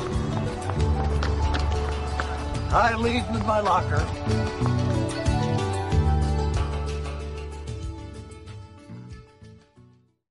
کفش باز همیشه از فیل می‌خواستن که کتاب خاطراتش رو منتشر کنه ولی همیشه تفره می‌رفت تا بالاخره یه جایی تصمیم گرفت اگه می‌خواد این کارو بکنه الان وقتشه.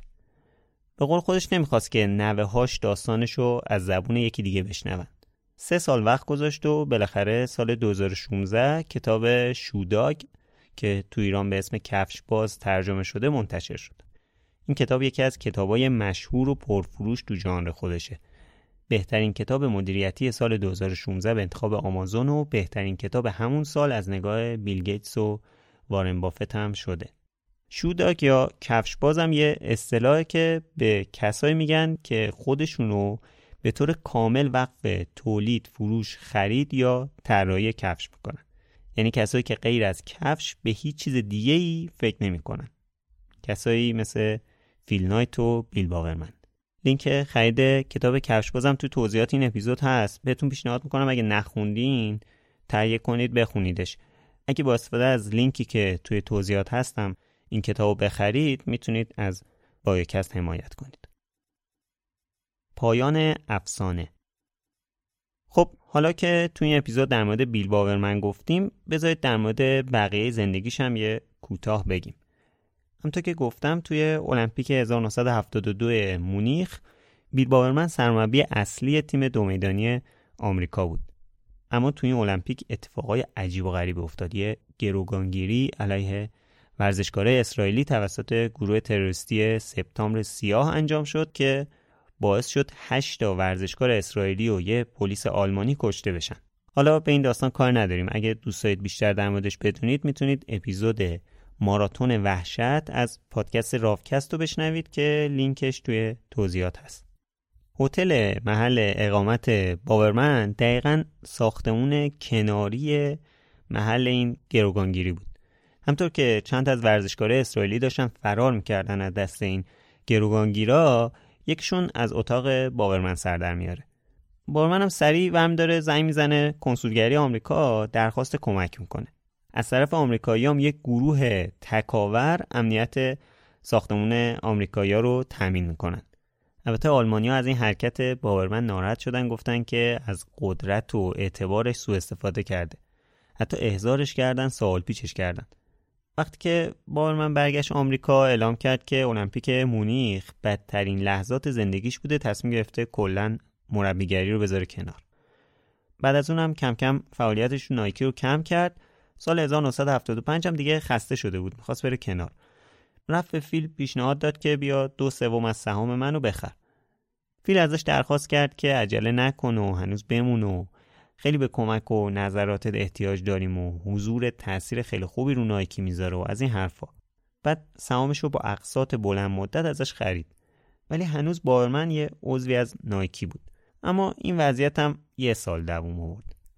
سر جر و بحث عادی با یکی از کارمندا که تو هر شرکتی پیش میاد باورمن از وظایفش کنارگیری کرد دیگه هم برنگشت بالاخره تو شب کریسمس 1999 یعنی یه هفته مونده به شروع هزاره جدید بیل باورمن افسانه‌ای تو خونش تو شهر فوسیل تو سن 88 سالگی از دنیا رفت.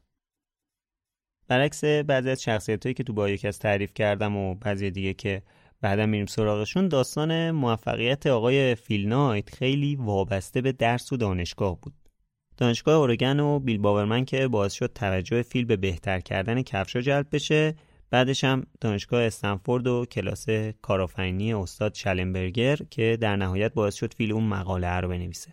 اگه این اتفاقا نمیافتاد الان شاید نایکی هم وجود نداشت. فیل کسی بود که تصمیم گرفت ایده به قول خودش احمقانش رو عملی کنه و روی این تصمیمش هم وایستاد.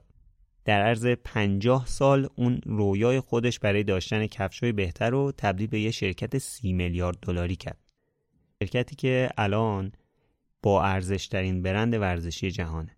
اگرم بحث ورزشی رو بذاریم کنار و به کل برندایی که تو هر دستبندی هست نگاه کنیم نایکی الان چهاردهمین برند ارزشمند جهانه و ارزشش بیشتر از دو برابر اصلی ترین رقیبشون یعنی آدیداسه تو این سالا اونا همیشه با مشکلای مالی روبرو بودن اما فیل برای اینکه از نظر مالی کم نیاره می‌رفت تو شرکت های دیگه حسابداری می‌کرد و توی دانشگاه تدریس می‌کرد تا بتونه وام بگیره و منابع مالی مورد نیاز شرکت رو تامین کنه. تو نبود شرکت های سرمایه گذاری خطرپذیر یا همون ویسیا فیل شرکتشو مثل یه استارتاپ مدیریت می‌کرد. نوامبر 2004 چند ماه بعد از مرگ پسرش متیو فیل نایت بعد از چهل سال از مدیرعاملی نایکی استفاده داد اما هنوز پست ریاست هیئت مدیره خودش رو حفظ کرد. پستی که تا جوان 2016 هم توش بود و بعد دیگه از اونم کناره گیری کرد. آی نایت با دارایی به ارزش حدود 50 میلیارد دلار الان 84 سالشه و اتفاقا همین چند روز پیش هم اوایل اسفند تولدش بود. اون یکی از تاثیرگذارترین افراد تو تاریخ ورزش جهانه. The most important thing is you have to there's two sides, really sort of the intellectual or mental side. You have to pick a business that has a niche. You have to have a reason to succeed. You have to be something like we were doing, say, Japan can beat Germany in manufacturing of this type of a product. That was the niche, really. And then on that, you just have to have a total and complete passion because there's going to be so many dark moments. Uh, you know, I think it, the dark moments are true for any uh, entrepreneur or any uh, startup company. I'm sure that you talk to Steve Jobs and Apple, you'd see uh, many, many dark, dark moments. Ours happen to last a little longer than most of them, but you really emotionally have to be prepared for those dark moments. Mm. I think uh, every entrepreneur I've ever spoken to would would echo that. Yeah, that there that, are dark that's, moments that's when everything's a, on the line. That's the life of an entrepreneur, and so you're going to be into it. You better be prepared for that. چیزی که شنیدین اپیزود 11 بایوکست بود.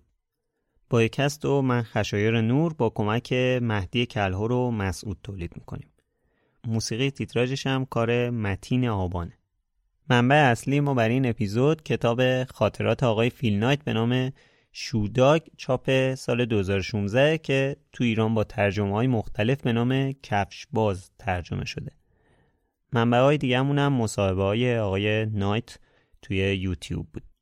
بازم میگم اگر که دوست دارید شخصیت خاصی رو کار کنیم بعد در موردش اطلاعاتی دارید کتابی در موردش خوندید و تمایل دارید توی ساخت اپیزود مربوط به اون شخص به ما کمک کنید حتما یه پیام به تلگرام یا اینستاگراممون بدین. ممنون که در مورد بایوکست توییت می‌کنید یا استوری می‌ذارید که دارید ما رو میشنوید. این بهترین کمکیه که می‌تونید به ما بکنید. اگر هم دوست دارید می‌تونید از طریق سایت حامی باش بهمون کمک مالی کنید. این کار به تداوم بایوکست کمک می‌کنه و باعث میشه بتونیم اپیزودهای بیشتری تولید کنیم. البته بازم تاکید می‌کنم که شنیدن بایوکست همیشه رایگان و رایگان خواهد بود. سایتمون هم بایوکست پادکست تو شبکه های اجتماعی هم با user at sign بایوکست پادکست پیدا میشیم. ممنون از شما که بایوکست رو میشنوید و ممنون از اسپانسر این اپیزود فروشگاه آنلاین آجیل و خوشبار بارجیل.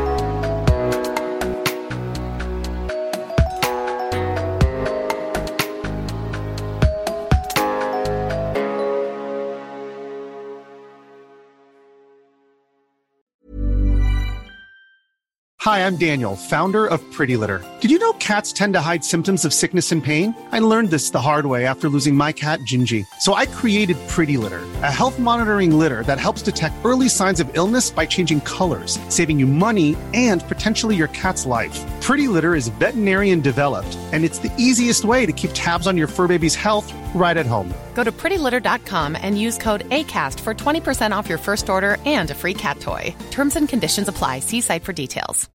Hey, it's Paige DeSorbo from Giggly Squad. High quality fashion without the price tag? Say hello to Quince. I'm snagging high end essentials like cozy cashmere sweaters, sleek leather jackets, fine jewelry, and so much more. With Quince being 50 to 80% less than similar brands. And they partner with factories that prioritize safe, ethical, and responsible manufacturing. I love that. Luxury quality within reach. Go to quince.com slash style to get free shipping and 365 day returns on your next order. Quince.com slash style.